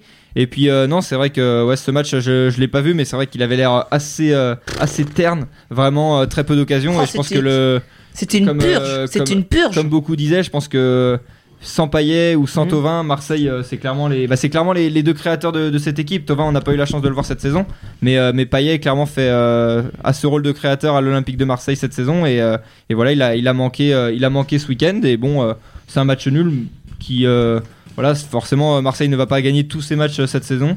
Mais euh, c'est vrai que c'est dommage, euh, c'est dommage. Ils auraient pu prendre deux points d'avance sur euh, deux points en plus d'avance sur euh, sur le Stade Rennais qui qui fait match nul Donc aussi. Vivien, qu'est-ce que t'en penses toi? Non mais c'est très simple, je vais être court. Cette saison, euh, l'OM, il y a deux OM. Il y a un OM avec et un OM sans Payet. C'est C'est simple que ça. Avec Payet, c'est une équipe qui mérite amplement sa deuxième place euh, au classement. Et sans Payet, bah, c'est une équipe qui euh, manque de ressources offensivement et euh, c'est ce joueur-là qui fait le lien entre le milieu de terrain et l'attaque marseillaise et qui offre toutes- tous les caviars pour Benedetto et les attaquants marseillais. Donc quand il est pas là, bah, on l'a vu euh, samedi, c'est catastrophique et il n'y a aucune action à se mettre sous la dent du côté marseillais. Donc on va passer au multiplex avec euh, la bonne opération des Brestois qui, sont allés, qui se sont imposés chez eux face à Amiens qui, plonge dangereusement vers la zone rouge. Ouais, ils se sont, euh, ils se sont imposés. Ils ont quand même euh, eu chaud. Ça n'a pas été euh, très très facile pour les Brestois. Bon, ils ont quand même été majoritairement dominateurs dans cette rencontre. Ils ont ouvert le score assez rapidement, juste après la mi-temps. Et après, c'est c'est les, les Aminois qui sont avec Guirassi qui sont revenus au score sur un sur un penalty. Et à la fin de tout, le héros brestois des derniers matchs, des dernières rencontres, c'est Irving Cardona qui est très très qui est très performant dans, dans les derniers matchs et depuis le début de la saison en général, hein, l'ancien euh, monégasque qui est venu donner la victoire au Stade Brestois à la 93e minute, excusez-moi. Donc voilà, 2-1 pour, euh, pour Brest, la bonne opération avant un déplacement à Dijon qui sera un bon choc aussi de, de milieu de tableau. Un choc comme tu peux le dire. Donc euh, maintenant euh, Monaco qui, euh, qui perd encore face à Strasbourg. Donc c'est le troisième match sans victoire euh, depuis euh, l'arrivée de Roberto. Oh le corner où il a failli être victorieux corner de Madison Tête euh, entre le point de pénalty et les 6 mètres de Johnny Evans et j'ai cru que Leicester allait l'emporter à la 88e minute. Très bien tiré par euh, Madison qui a trouvé l'homme fort dans les airs des Foxys au duel avec... euh, c'était avec Konza qu'il était au duel et là c'est vraiment passé à quelques centimètres du poteau. Niland était battu, 88e minute. On va bientôt rentrer dans le temps additionnel pour la fin de cette demi-finale de League euh, Cup retour. Donc euh, voilà avec euh, Monaco donc euh, avec une troisième défaite euh, avec Moreno à sa tête et une quatrième euh, une troisième un troisième match sans victoire excuse-moi Valou avec deux défaites et un nul et une troisième défaite qui se profile. Donc ensuite Montpellier qui s'impose à Dijon 2 à 1 et qui revient à 4 points du stade de Rennes et qui Du stade rennais. du stade Rennais je, je vais pas y arriver. Décidément, tu n'y arriveras pas. le stade de Reims. Donc euh, voilà qui, qui qui se place à la quatrième euh, en quatrième position de ce championnat. Metz qui fait une belle opération en s'imposant 1-0 euh, à Reims avec une deuxième victoire consécutive. Et Habib Diallo, le buteur. Voilà. Saint-Etienne qui s'impose à domicile face à Nîmes qui replonge dans la zone rouge. Dimanche, euh, Toulouse qui, qui n'y arrive plus, qui n'y arrive pas, euh, avec une victoire euh, 3-0 euh, de l'Olympique lyonnais.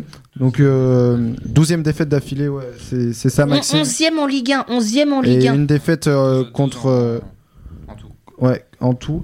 Donc euh, voilà, qu'est-ce que vous pensez? Toulouse, euh, c'est c'est Ligue 2 l'année prochaine? Oh, c'est clair. hein. Là, il n'y a même plus de questions à se poser. euh, Oh, Après- fini là, oui. Après 20 journées de championnat, je vois mal comment les... ils vont pouvoir remonter. Ils ont, je crois, 6 points de retard sur Amiens. D'ailleurs, qui joue la semaine prochaine. Donc, euh, Ouais, ça peut peut-être se jouer là. ça va peut-être se jouer là. Je pense que Amiens sera le match de la dernière chance. S'ils le perdent, ce sera très compliqué.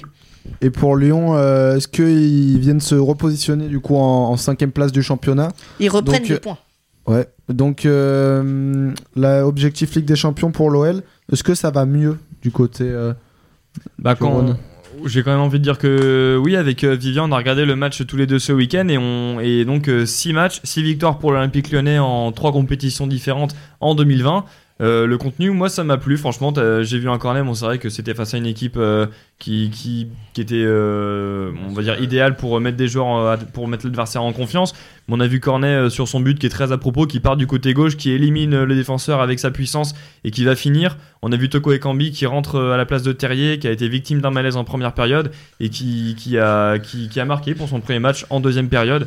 Voilà une, belle occasion avec Dembélé, ça a touché le ballon, une, belle occasion, une belle combinaison avec Cacré dans la surface. Dembélé talonnade pour Toko Ekambi, frappe croisée. On voit que là, je pense que sur le terrain, on a vu tous les joueurs de l'Olympique Lyonnais en confiance, notamment Bertrand Traoré qui est rentré à un quart d'heure de la fin, Cacré toujours titulaire au milieu de terrain.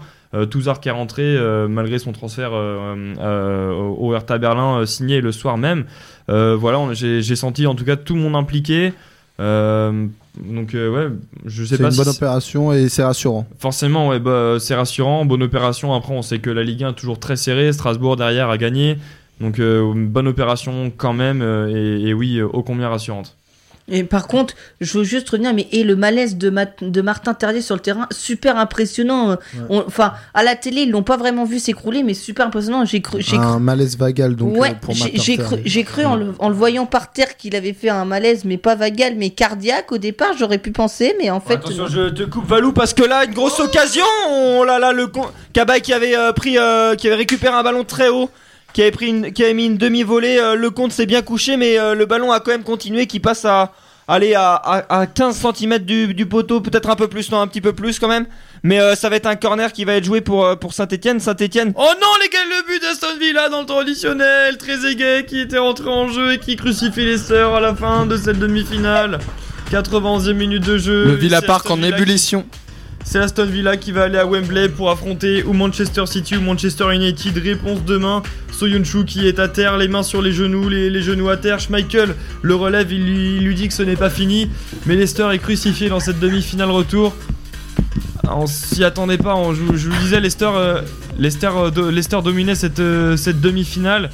Euh, Louis parle d'un éventuel hors-jeu, on va regarder ça, mais non, non, il n'y a pas hors-jeu du tout. Quel et de centre toute manière, il n'y a pas la alors, vidéo. Le centre, on va voir qui c'était, mais euh, su- superbe appel de superbe appel et bonne finition, euh, plat du pied, poteau opposé. Alors, le centre, voilà. Alors, c'est excellent quand même. Centre de El Mohammadi, l'Égyptien qui est rentré en jeu à la place de Gilbert au deuxième poteau pour Trezeguet. L'Égyptien rentré en jeu à la place de euh, qui, qui avait-il remplacé? Je vous dis ça tout de suite.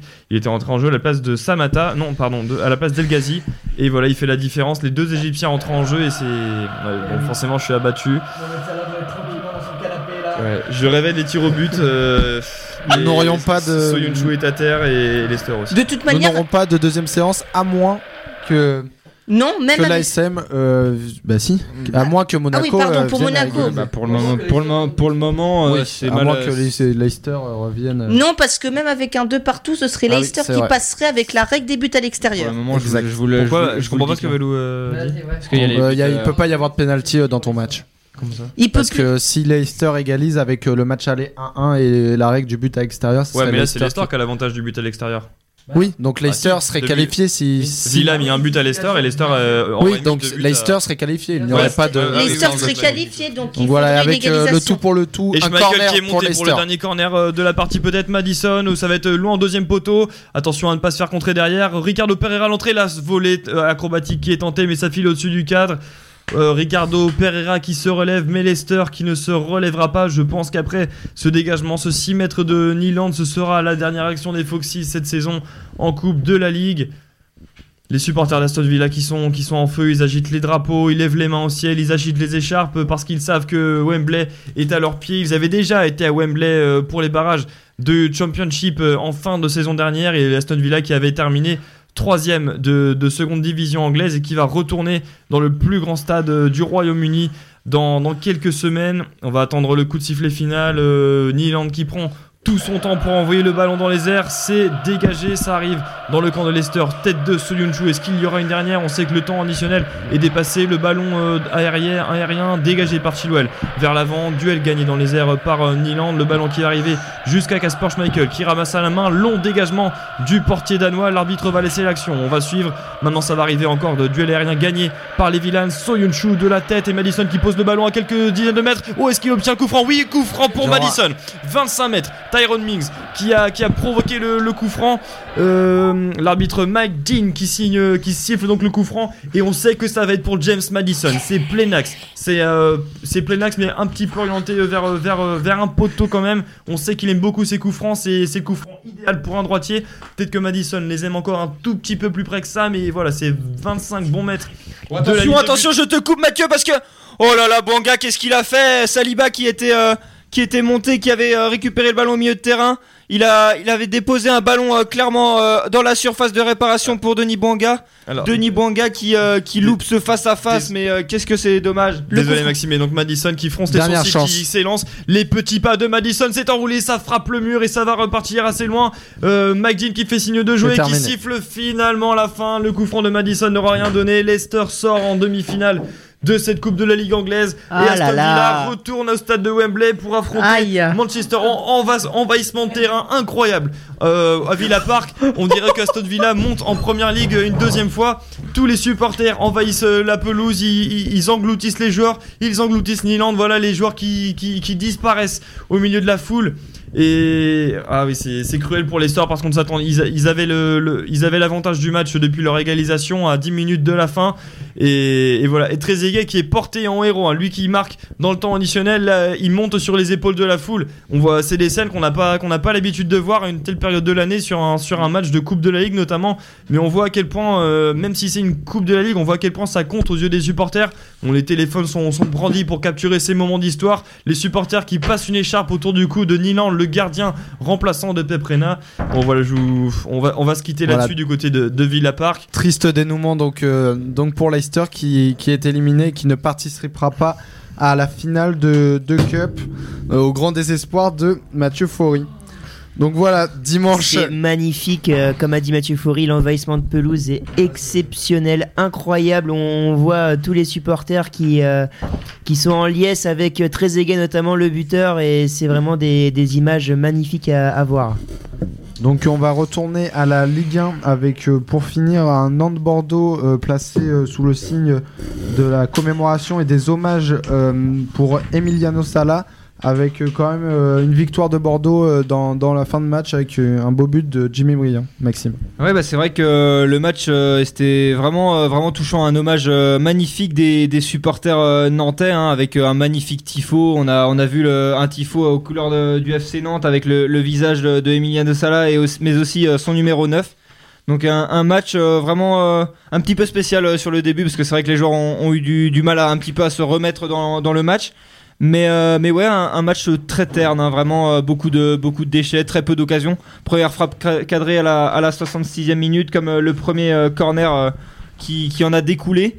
Et donc voilà, il a fallu attendre un, centre parfait de, de sur, le, sur le pied de, Jimmy Briand pour, pour, que, pour que Bordeaux prenne l'avantage. Et, voilà, après un carton rouge de, de notamment. Et, et donc voilà, Bordeaux qui, qui renoue. Bordeaux qui renoue avec, euh, avec le succès euh, après, après six, matchs, euh, six matchs compliqués, une période difficile. Et là, c'est vrai qu'avec cette victoire, Bordeaux retrouve la première partie de, du classement et la dixième place. Donc voilà, bon, c'est pas satisfaisant en termes de, en termes de, de jeu. C'était un petit peu un petit peu brouillon, un petit peu compliqué, mais mais ça va re- redonner confiance.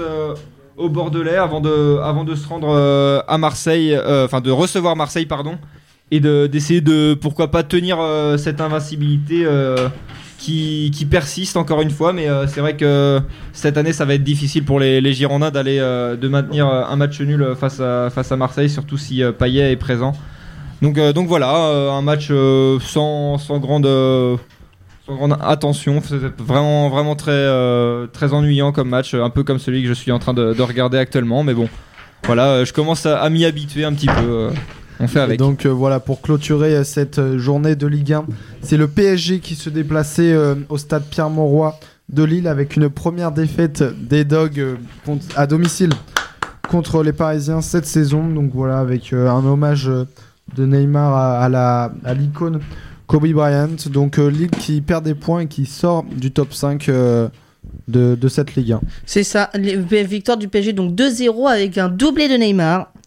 Mm, Voilà. qui, qui confirme que voilà il est revenu euh, il est revenu en forme euh, voilà il, il prouve que, que voilà on, a- on, on l'a critiqué souvent critiqué et, euh, et voilà avec euh, avec un, un- un bon encore un- une nouvelle fois un match où il a porté le, le Paris Saint-Germain voilà il montre que qu'il est toujours là et voilà j'espère j'espère pour le, le Paris Saint-Germain qu'il sera euh, toujours là euh, face au, au Borussia Dortmund dans les euh, dans les dans les semaines à venir pour le pour la Ligue des Champions Alors, Vas-y, Valou, vas-y. euh, bah non, c'était tout pour la Ligue 1. Et la semaine prochaine, donc, euh, journée, donc, euh, vendredi, samedi et dimanche, avec un Rennes-Nantes déjà dès le vendredi soir. Hein Ouais, Euh. Le derby que tout le monde attend, le match de l'année euh, à Rennes. ouais que juste les Rennes Le- attendent, juste hein, le Rennes que- élémentaire quoi ouais. C'est euh, le gros derby de l'Ouest, donc euh, non, tous les, les- les deux, les deux clubs l'attendent. Oui, voilà. Combien de kilomètres, combien de kilomètres entre Nantes et Rennes Un très très gros match vu l'enjeu, puisque Nantes en cas de victoire peut revenir à deux points des Rennais. Et euh, on le sait, ça va être un match encore euh, assez bouillant au Roison Park. On sait que les places euh, ont coûté cher puisque euh, les places ont presque triplé euh, par rapport à, à l'an dernier en termes de prix. Donc euh, autant dire que tous les supporters rennais attendent ce match et on espère vivre un match euh, rempli de, de suspense euh, puisqu'on le sait, Rennes est sur une bonne dynamique et Nantes, euh, Nantes euh, peut aller chercher euh, une bonne opération en terre rennaise. Donc voilà, samedi, je vais, je Ouais. Paris qui euh, recevra Montpellier pour le multiplex euh, Dijon-Brest, Amiens-Toulouse avec le match euh, de la dernière chance pour, euh, pour les Toulousains. Angers, Strasbourg, Lille et euh, Nîmes, Monaco. Et euh, pour dimanche, donc euh, à 15h, Nice recevra Lyon.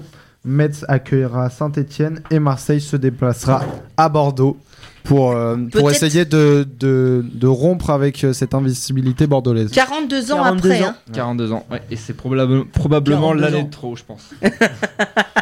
Et donc euh, voilà, nous allons passer maintenant à l'Angleterre. Donc il n'y avait pas. euh, C'est ça, il n'y avait pas de première ligue, donc on va pas vous mettre. Attention, alors que là, oh, le ballon était bien emmené dans la surface par les monégasques. euh, Qu'est-ce qu'on demande du côté de Monaco Un penalty? Je sais pas. ce- L'arbitre semble se diriger vers la surface, mais c'est peut-être pour, euh, pour avertir le monégasque euh, suite à une simulation.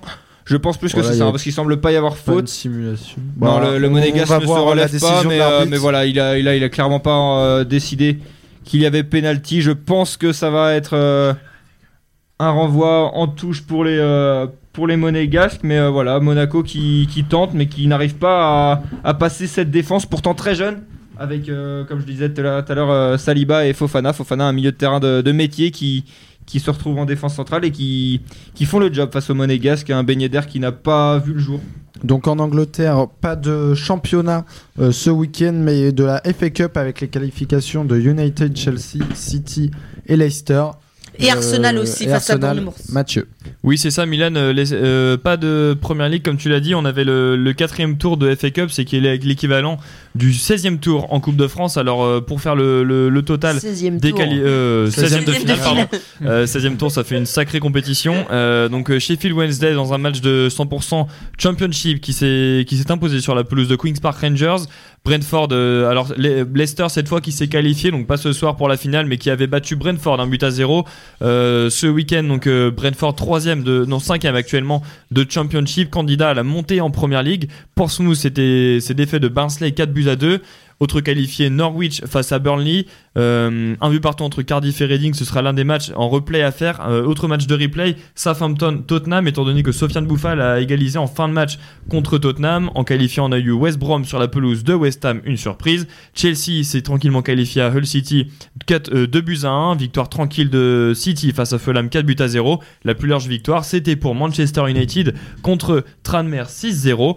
Et par contre, une équipe qui a encore été accrochée, c'est enfin Liverpool un but sur la de pelouse. Lingard, je crois. C'est ça, but de. Alors, t'as quand même eu but de Lingard, Jones, Maguire. Et, euh, et donc une équipe par contre qui est sortie déjà de Coupe de la Ligue, c'est Liverpool qui avait été éliminé, je crois, par Wolverhampton et qui a été accroché deux buts partout sur la pelouse de Shrewsbury, pensionnaire de 3 division. On sait que Liverpool met euh, les coupes de côté, de toute façon, c'était vraiment les- les- l'équipe B, en tout cas les, les jeunes qui étaient alignés dans ce match.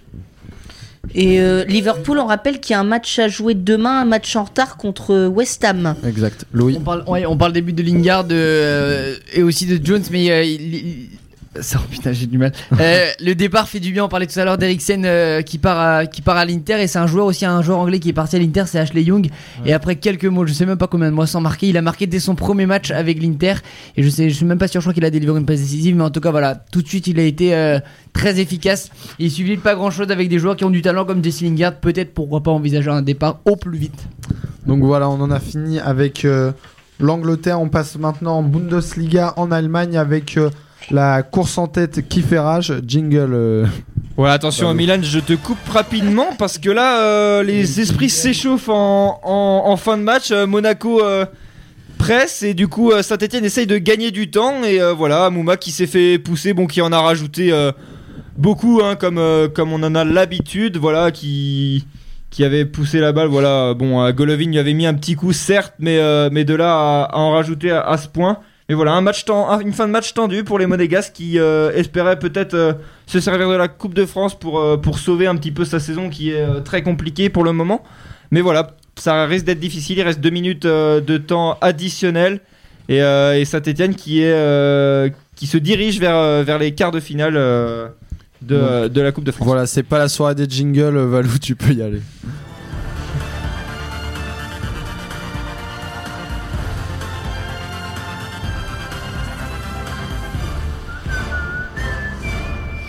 Donc voilà, en Allemagne avec euh, la course en tête qui fait rage, 4 points d'écart entre le premier et quatrième, et la mauvaise opération euh, de Leipzig sur le terrain de l'Eintracht Francfort, euh, avec une défaite surprenante 2-0. Donc voilà, est-ce que quelqu'un a un avis sur le sujet? Vivien, vas-y. Oui, j'ai suivi le match également ce week-end et grosse désillusion pour Leipzig qui a, qui a fait un match euh, encore euh, de très très haute volée et qui s'est fait surprendre. euh, un véritable hold-up de la part de Francfort à domicile. On le sait, poussé par un public exceptionnel de l'Eintracht. bah, Francfort qui a fait la différence au deuxième mi-temps. Faut savoir qu'à la mi-temps, Francfort, c'était un seul tir tenté pour zéro cadré. Et dès le début de la seconde période, c'est le jeune français arrière latéral Almani Diallo qui a, qui a marqué euh, dès le retour des vestiaires et surpris euh, Leipzig qui a continué de pousser après et qui a complètement dominé la rencontre mais qui n'a pas réussi à surprendre euh, dans les buts Kevin Trapp et finalement qui s'est fait surprendre une nouvelle fois en fin de, en fin de match par un deuxième but de Francfort qui a définitivement scellé le score de la rencontre. Donc voilà Leipzig qui reste quand même premier de Bundesliga et qui s'est fait surprendre à Francfort mais qui a fait un match énorme donc qui n'a pas été récompensé ce week-end. Avant de finir cette page euh, Bundesliga, nous allons vivre les dernières secondes de ce huitième de finale euh, entre Monaco et Saint-Etienne avec toi, Maxime. Oui, en effet, Monaco qui n'en finit plus de pousser, mais euh, qui ne se procure pas de situation de, frappe. Saint-Etienne défend bien, Saint-Etienne monte sur le ballon dès que possible, et Monaco ne semble pas avoir envie de se qualifier finalement. Et voilà, monsieur l'arbitre qui vient de, siffler la fin de ce match, et Monaco, une nouvelle fois, une nouvelle défaite, et Saint-Etienne qui, qui poursuit euh, après sa victoire face à, face à Nîmes, qui, euh, qui se qualifie pour les, euh, pour les quarts de finale.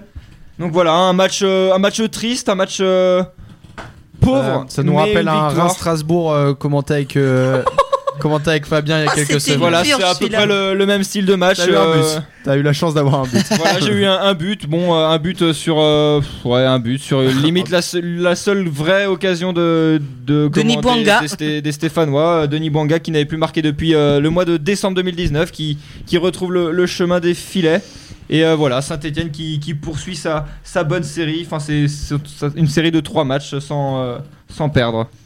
Donc voilà, pour euh, continuer euh, en Bundesliga, les poursuivants du euh, Reisenball Leipzig Le Rasenball Sport Leipzig. qui bon, c'est on va. Donc euh, qui, qui s'impose avec euh, les victoires du Borussia Mönchengladbach 3-1 contre Mayence, le Bayern Munich qui cartonne 5-0 contre Schalke. Euh, Est-ce que quelqu'un avec 5 buteurs différents. Donc euh, ensuite euh, le Borussia Dortmund qui en met 5 à Cologne, donc avec encore un doublé d'Erving- d'Erling Haaland. Donc euh, voilà, Erling Haaland, c'est 5 buts en 59 minutes euh, au, au Borussia, c'est assez impressionnant. correct. Ouais, ça, un but toutes les 11 minutes, ça. Ouais, un toutes Ça, les c'est pas 12 mal. même. Ouais. C'est pas mal. Bon. Un 10 sur 20 de BDG. Donc ensuite, euh, les autres résultats. Euh, Fribourg qui s'impose face à Paderborn 2-0. Wolfsburg euh, défait à domicile par le Hertha Berlin 2-1. L'Union Berlin qui s'impose contre Augsbourg 2-0. Le Werder qui perd 3-0 face à Offenheim à domicile. Et le Bayer Leverkusen qui en inflige 3 à, au Fortuna Düsseldorf. Donc au classement, Leipzig est poursuivi du Bayern et du Borussia Mönchengladbach avec euh, 40, 39 et 38 points. Le, et les trois derniers, euh, le Werder Bremen euh, qui, qui est barragiste pour l'instant avec, 19, euh, avec 17 points et Paderborn et Düsseldorf euh, 15 points tous les deux en avant-dernière et dernière position. Donc maintenant on va passer les matchs de... Et juste de la- dans les prochains matchs, signaler que. Leipzig, Ouais, euh, Leipzig, Mönchengladbach. Mönchengladbach. Et euh, donc, sinon pour les, pour les autres euh, affiches on s'en passera et on va passer maintenant à l'Espagne.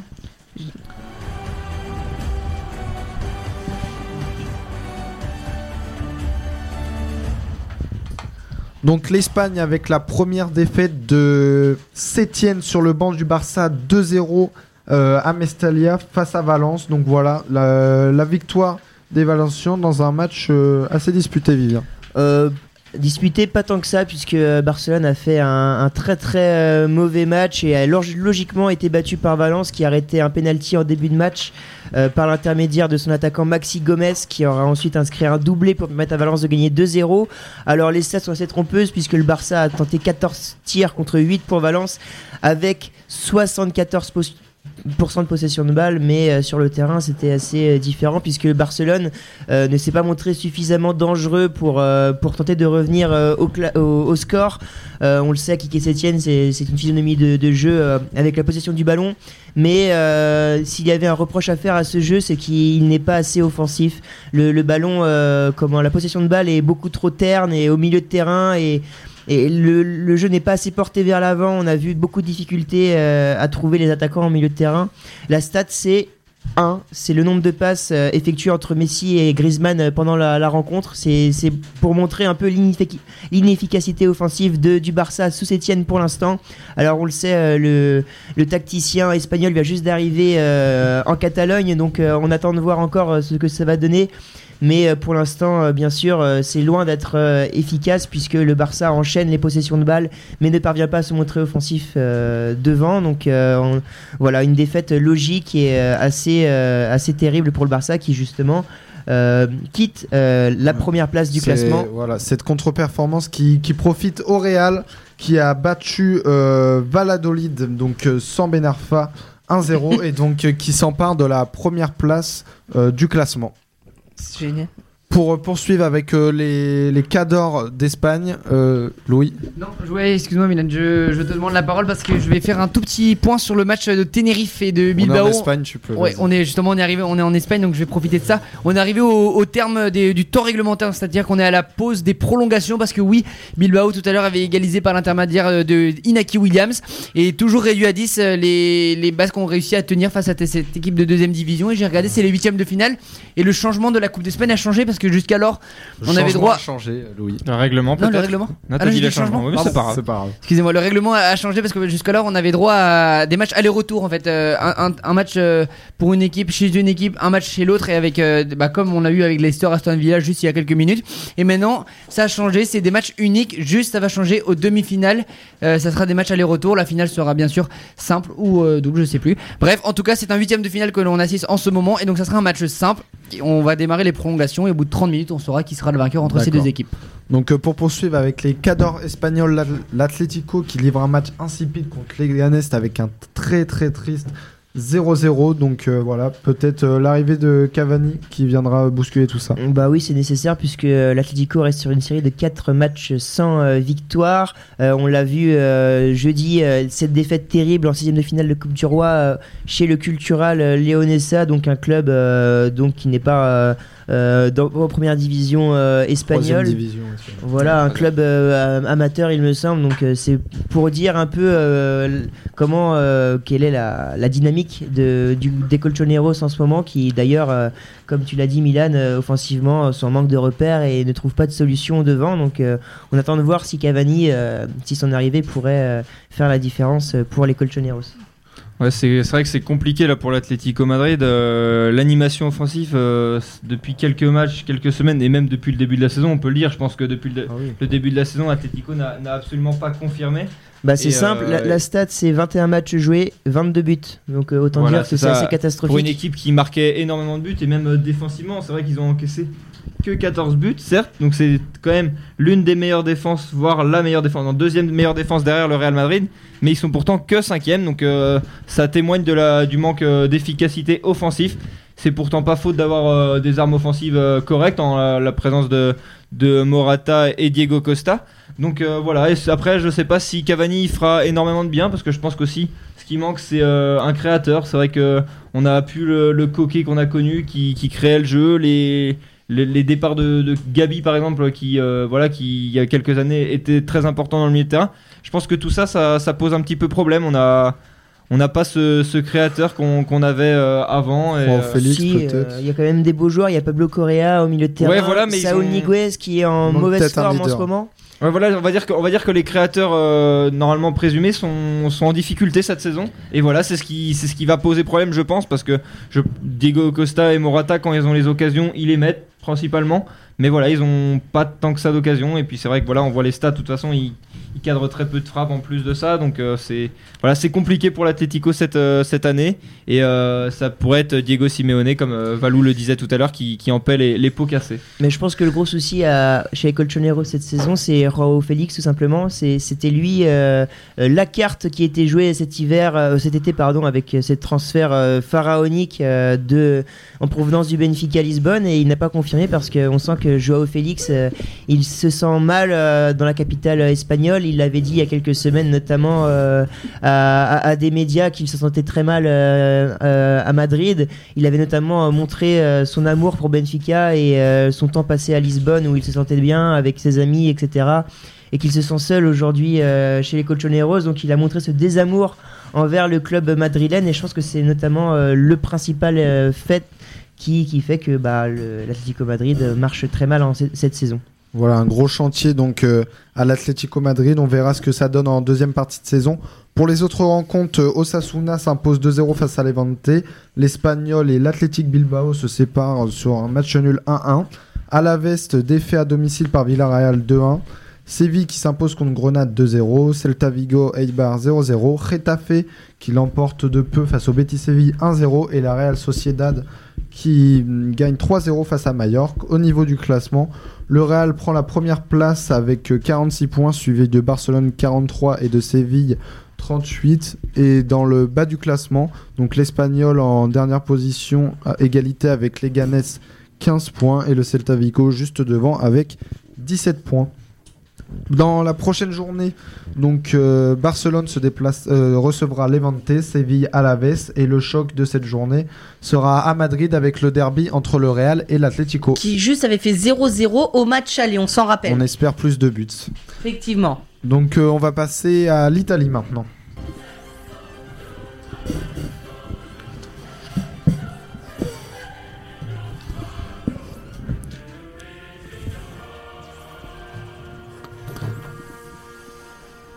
Donc voilà l'Italie et avant de parler de la Serie A, Louis, tu as un, un score ce soir à nous donner. Ouais, un score. Alors euh, maintenant, outre le- l'Espagne, maintenant, comme on arrive en Italie, on a un match qu'on n'a pas forcément du tout évoqué ce soir. C'est l'AC Milan qui reçoit le Torino pour le compte de quart de finale de la Coupe d'Italie.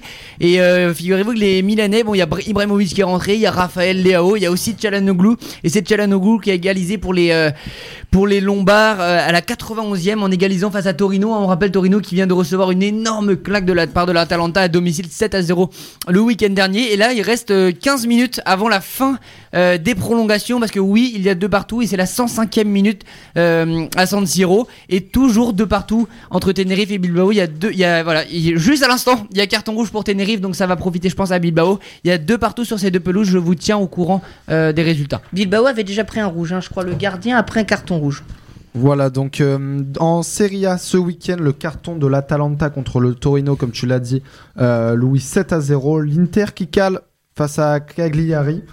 Euh, mais l'autre l'autre Cador cette année en, en Serie A cale aussi avec la défaite surprenante de la Juventus de Turin sur le terrain de Naples.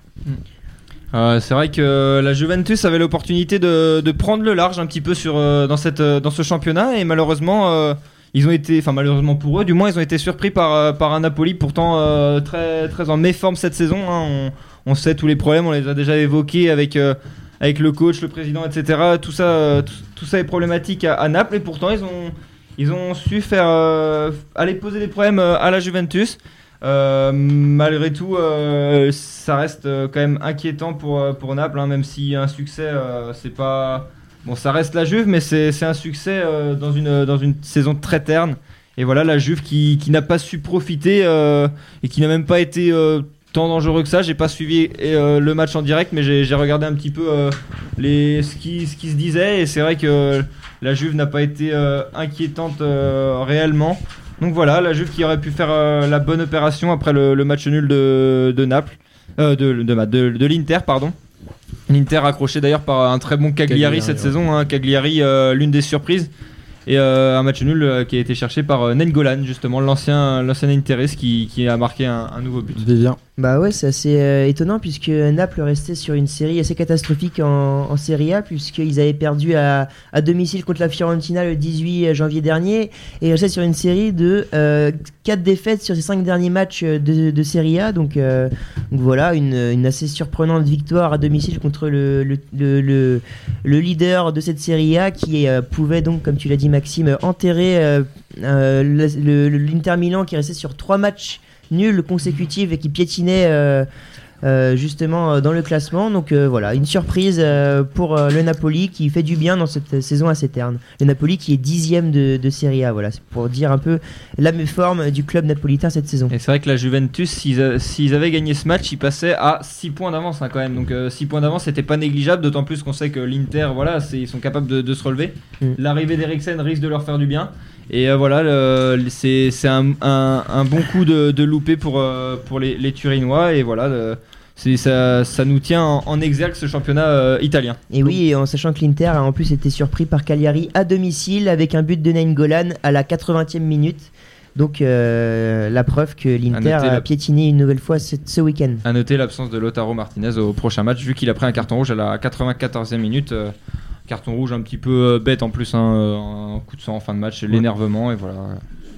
Donc euh, ensuite le match entre le troisième et le quatrième du championnat italien, le derby romain s'est séparé euh, sur un match nul un partout avec deux gardiens du boulette et pour euh, deux boulettes du garde, des gardiens et pour finir une petite victoire de l'AC Milan sur la pelouse de Brescia 1-0 et qui ça bouge encore Oui. à Milan. On va faire un petit aparté, je rebondis justement, c'est toujours avec les Milanais et il suffit de trouver des équipes pour trouver des buts et là c'est Milan contre Torino qui vient juste avec euh, Akan Çalhanoğlu qui signe un, diblé- un doublé pardon excusez-moi juste après être rentré qui offre euh, pour l'instant le troisième but euh, à deux pour les Milanais face à Torino et juste il suffit juste de demander encore plus de buts et figurez-vous euh, messieurs qui vient de marquer qui vient d'ouvrir le 4 à 2 pour les Milanais Théo Sur- Hernandez non, sur une passe de Raphaël Leao trouvé Zlatan. Zlatan Ibrahimovic. Zlatan Ibrahimovic 4 à 2 pour les Milanais. Il reste un petit peu plus de 10 minutes dans cette, euh, dans cette rencontre, dans la fin des prolongations. Voilà, c'est une place en demi-finale pour les Milanais qui est en train de se dessiner. Donc voilà, et on va revenir euh, d'ailleurs sur la performance du week-end par euh, l'Atalanta euh, Bergame, donc contre le Torino 7 à 0 à l'extérieur. Ouais, Ça a une été une boucherie. exceptionnelle euh, avec euh, pourtant un, un petit score de 1-0 à la pause après un but euh, incroyable également venu d'ailleurs de Josipe euh, Ilicic qui a marqué un but du milieu de terrain pour permettre à l'Atalanta Bergame d'ouvrir le score et puis en seconde période ça a été un déluge euh, sur euh, le, le but de euh, Salvatore Sirigu il y a eu 26 tirs en tout pour l'Atalanta Bergame de tenter dont 14 frappes cadrées c'est assez énorme donc au final, euh, Josipe Ilicic inscrit un triplé, Luis Muriel en va de son doublé et euh, le buteur Duvan Zapata a également inscrit un but euh, euh, sur penalty. Voilà, donc victoire 7-0 de l'Atalanta Bergame face à une équipe de Torino complètement désorientée avec donc Salvatore Sirigu qui allait chercher la plupart du temps les ballons au fond de ses filets et à noter un carton rouge de Sasa Lukic en fin de match. l'Atalanta qui confirme hein, depuis euh, ça fait quelques saisons là maintenant que, que l'Atalanta fait partie des, meilleurs clubs euh, italiens. Il profite euh, aussi du, manque de niveau, on va dire, du Milan AC qui est un petit peu en, en- qui est un petit peu en difficulté ces dernières années. Et c'est vrai que l'Atalanta est souvent en Europe, fait souvent des, des belles performances en championnat aussi. Et, euh, et voilà, et ils, ont, ils ont un bon recrutement aussi. On parle, on parle beaucoup d'Alejandro Gomez qui est très fort. Ilicic cette année qui, qui fait partie des meilleurs buteurs euh, sur cette année 2020 pour le moment. Qui a mis un, dé- un début de l'année ici d'ailleurs. Ah oui, clairement, le, le but, euh, le but de 50 mètres est magnifique. Et voilà, c'est vrai qu'Atalanta euh, est une très belle équipe. Et, euh, et voilà, on parle. oh, je, je voulais aussi parler du, du latéral gauche de l'Atalanta, Guzens. Un, latéral gauche allemand qui, euh, qui est très jeune et qui est très talentueux et euh, qui est un des artisans euh, du succès de, de l'Atalanta ce- cette saison. Donc, donc voilà, l'Atalanta, une équipe très plaisante à voir jouer. Et donc, encore une fois, ce week-end, on a pu voir que regarder un match de l'Atalanta, c'est aussi voir des buts. Et je voulais juste rajouter quelque chose, c'est euh, une performance que j'aimerais bien couronner, même si c'est très bizarre et que Vivien a mentionné le nombre de tirs cadrés qui ont eu lieu sur la cage de Sirigu.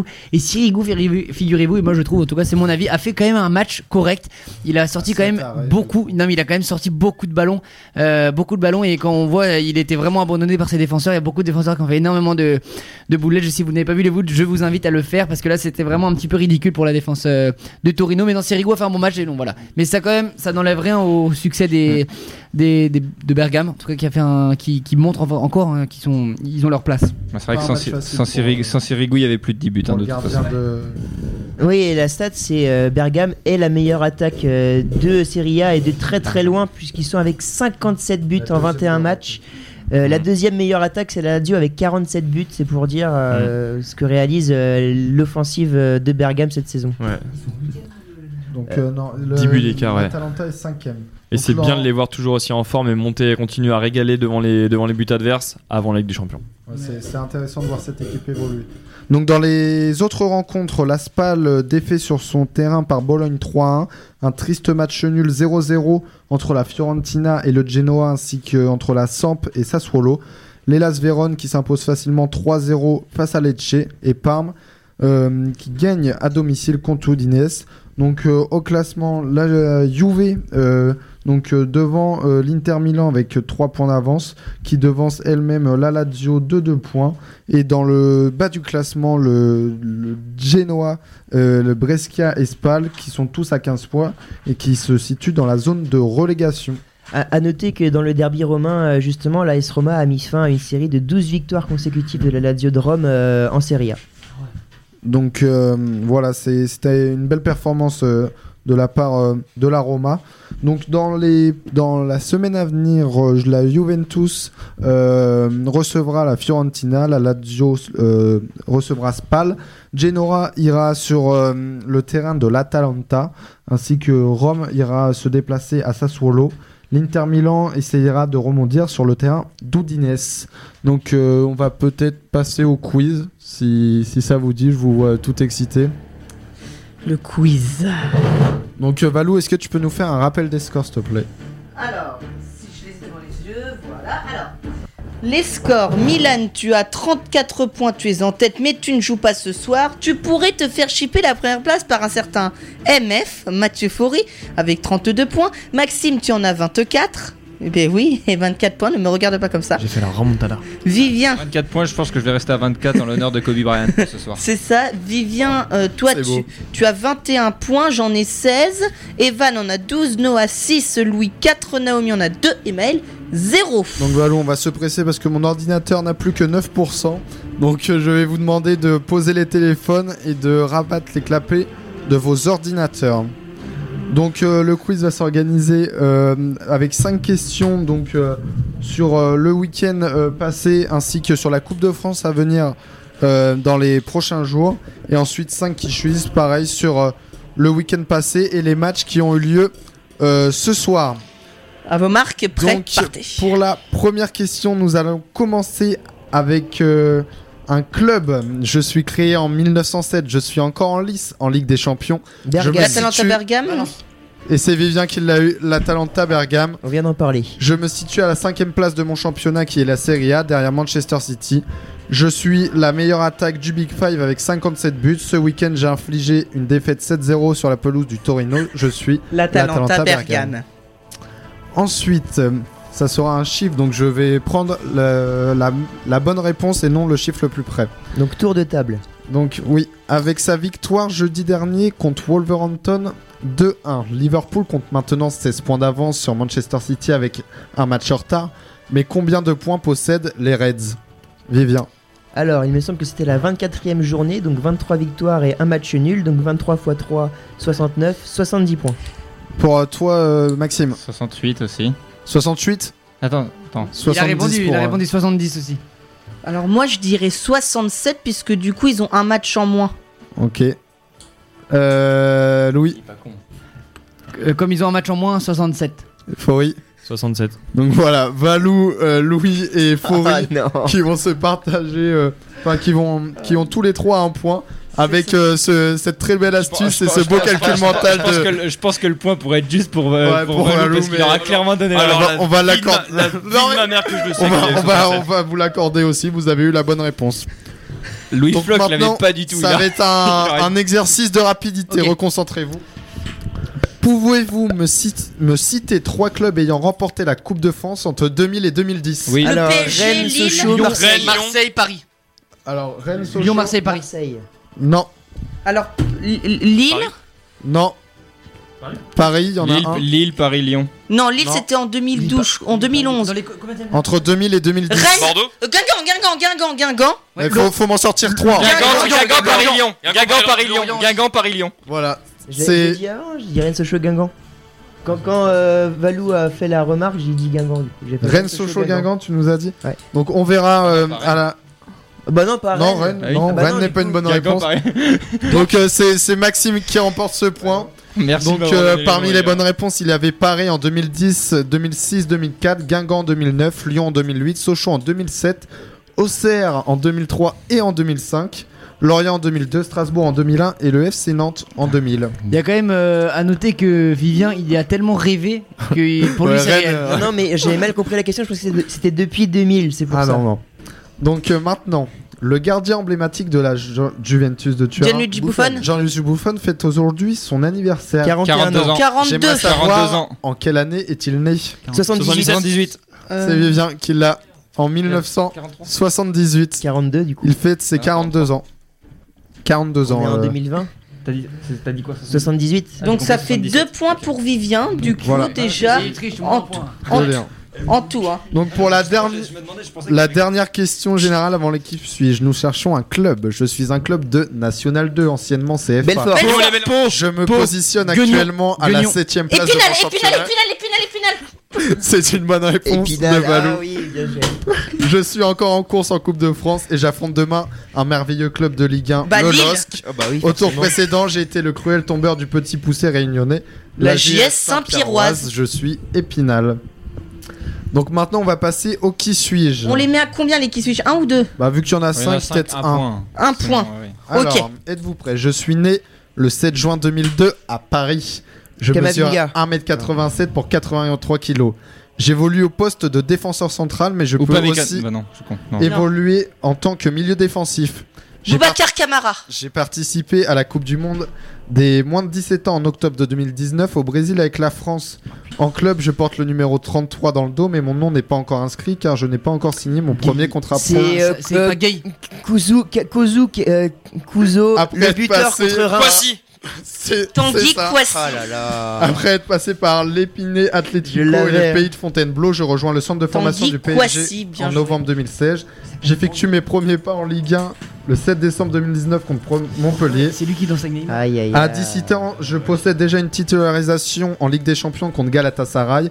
Le 22 janvier 2020, je marque mon premier but avec les pros en inscrivant le 4000 4 millième but de l'histoire du PSG Ouais. en Coupe de la Ligue contre Reims. Mon contrat se terminant en juin, je suis le, su- le sujet de nombreuses discussions entre les plus grands clubs d'Europe. Je suis Tanguy Kouassi. Oh Point pour Monsieur Mathieu Faury. Ah, je te l'ai donné Le celui-là. deuxième J'avais pas point le de. Mathieu Faury. Bien joué Mathieu. Donc, euh, deuxième qui suis-je? Je suis né le 28 juin 1991 à Drongé. Je mesure 1m80 pour 68 kg. J'évolue au poste de meneur de jeu. Je possède 73 sélections et 18 buts en, sélec- euh, en, euh, 18 buts At- non, pas avec les Diables Rouges. Je commence ma formation au De Racing. De Bruyne, c'est euh, Maxime. Donc euh, voilà, j'évolue au Werder, Kevin au De Bruyne. Puis au Werder Brême. Je pars ensuite, euh, ensuite à Chelsea où je n'arrive pas à m'imposer. Je repars donc en Allemagne au Wolfsburg où je marque 18 buts. J'évolue depuis 2015 à Manchester City où je me distingue par ma qualité de passe et ma vision du jeu. Je suis le premier joueur de l'histoire de la Première Ligue à aligner 15 passes décisives ou plus sur 3 saisons d'affilée. Avec 15 passes décisives au bout de 24 journées, l'international belge a en tête le record de 20 passes décisives de Thierry Henry. Je suis Kevin De Bruyne. Le troisième, qui suis-je? Je suis né le 14 septembre 1992 à Paris. Je mesure 1m83 pour 70 kg. J'évolue au poste d'attaquant. Je peux, jouer, je peux jouer dans l'axe, mais aussi sur un côté. Je possède 30 sélections et une Coupe d'Afrique des Nations avec le. Cameroun. Mané. Toko Ekambi, c'est une bonne réponse de Maxime Moulin. Je commence ma carrière au Paris FC où j'y passe 4 Toko saisons. Je suis ensuite transféré à Sochaux où je commence à intéresser plusieurs clubs de Ligue 1. En 2016, le SCO d'Angers- le cho- je choisis le SCO d'Angers, j'inscris 24 buts en 68 matchs.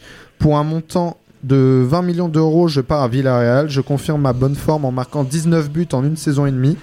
Pendant ce mercato d'hiver, j'intéresse Lyon où je pars sur la forme d'un prêt de 6 mois. Pour mon premier match avec l'OL, je rentre en début de rencontre contre Toulouse et j'inscris un but en 64 minutes. Je suis Karl Toko et Cambi.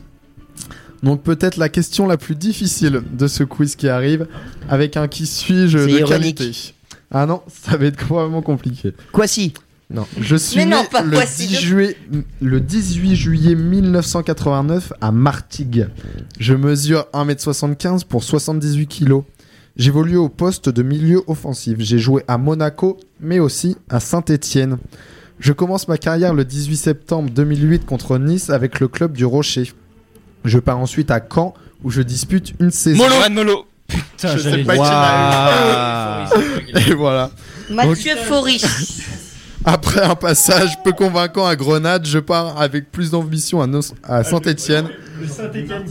Après, ap- après trois saisons passées à l'ASSE, je décide de partir au Krylia Sovetov. Je pars ensuite dans un tour d'Europe où je n'arrive pas à m'imposer dans aucun club parmi le Zénith, Fulham et Sochaux. Depuis le début de saison, j'évolue en Grèce au Panathinaikos. Durant ce mercato hivernal, plusieurs clubs de Ligue 2 s'intéressent à moi, notamment le Sochaux-Montbéliard ainsi que l'US Orléans. Je suis Bah. D'ailleurs, il a signé, je crois, Orléans sous la forme d'un Voilà. prêt. Donc pour le dernier qui suit, je Vivien n'aura pas le droit de jouer parce qu'il a eu le malheur Ah, de regarder. Oui. mon ordinateur tout à l'heure. Donc voilà. Je suis né le 10 juillet 1999 à Almada. Je mesure, Kamavinga, non je mesure 1m88 pour 81 kg. J'évolue au poste de numéro 9. Je suis formé au Dembélé. Sporting Portugal de 2008 à 2008. Joao Félix, Léo, Bruno je- Guimarães. Et c'est Fori, Fori qui est un- inarrêtable. Forêt inarrêtable. Je ne possède encore aucune sélection avec les A du Portugal, mais je suis régulièrement appelé en espoir. Je viens d'offrir Je une pars passe décisive ensuite. à Zlatan Ibrahimovic. J'en suis- Attends, ensuite, je pars ensuite dans mon- de mon pays natal pour la France et pour le LOSC. Mon profil d'attaquant athlétique et rapide plaît aux dirigeants lillois. J'explose littéralement à Lille où j'inscris 8 buts en 24 matchs. Je m'impose comme titulaire derrière la BIP, Bamba Icone Pepe. Au mercato estival, je pars en Italie à l'AC Milan. Je m'impose en tant que titulaire avec 2 buts en 17 matchs malgré les mauvaises performances de mon équipe en attaque. Même si je ne suis pas aligné ce soir, je suis rentré et accordé une passe décisive à mon coéquipier Zlatan Ibrahimovic. Je suis Raphaël Leao. Voilà, donc euh, c'est fini pour euh, ce quiz. Est-ce que tu peux nous faire la Allez. mise à jour du classement, Valou? Allez, et ben c'est parti. Eh bien écoute Milan, j'ai le déshonneur de t'annoncer que tu viens de perdre ta couronne de premier puisque Je- puisque grave. Puisque Mathieu Faury la reprend avec 36 points, euh, tu seras, tu resteras deuxième ce soir puisque Maxime avec ses 3 points en compte désormais 27, Vivien avec ses 2 points en compte 23, avec mes 2 points de- d'inscrits ce soir j'en aurai 18, euh, Evan reste à 12, Noah reste à 6, Louis tu vas passer à 5, du coup tu te rapproches de, de Noah avec Plus que 6. 31 points de la première place. Naomi toujours 2 et Maël 0. Donc voilà, avec euh, ce très beau quiz, c'était un plaisir de vivre avec vous cette soirée. Donc euh, merci à vous et on, euh, non, et on se retrouve euh, la semaine prochaine. Ah, pour- attends, mardi, ma- eh oh, mardi prochain, il y aura de la Ligue 1 et on aura l'honneur, messieurs, de suivre le match entre Nantes et le Paris Saint-Germain. Mardi prochain, ça vous dit? Bon, pas Avec plaisir. un nom de PSG, pas fou, mais oui, allez. Donc voilà, peut-être euh, un autre G1 qui viendra euh, faire la présentation. C'était un honneur pour moi de présenter cette euh, émission. Je vous remercie. À la semaine prochaine. Ciao. Super émission Ciao. Milan, salut tout le monde. les demi-finales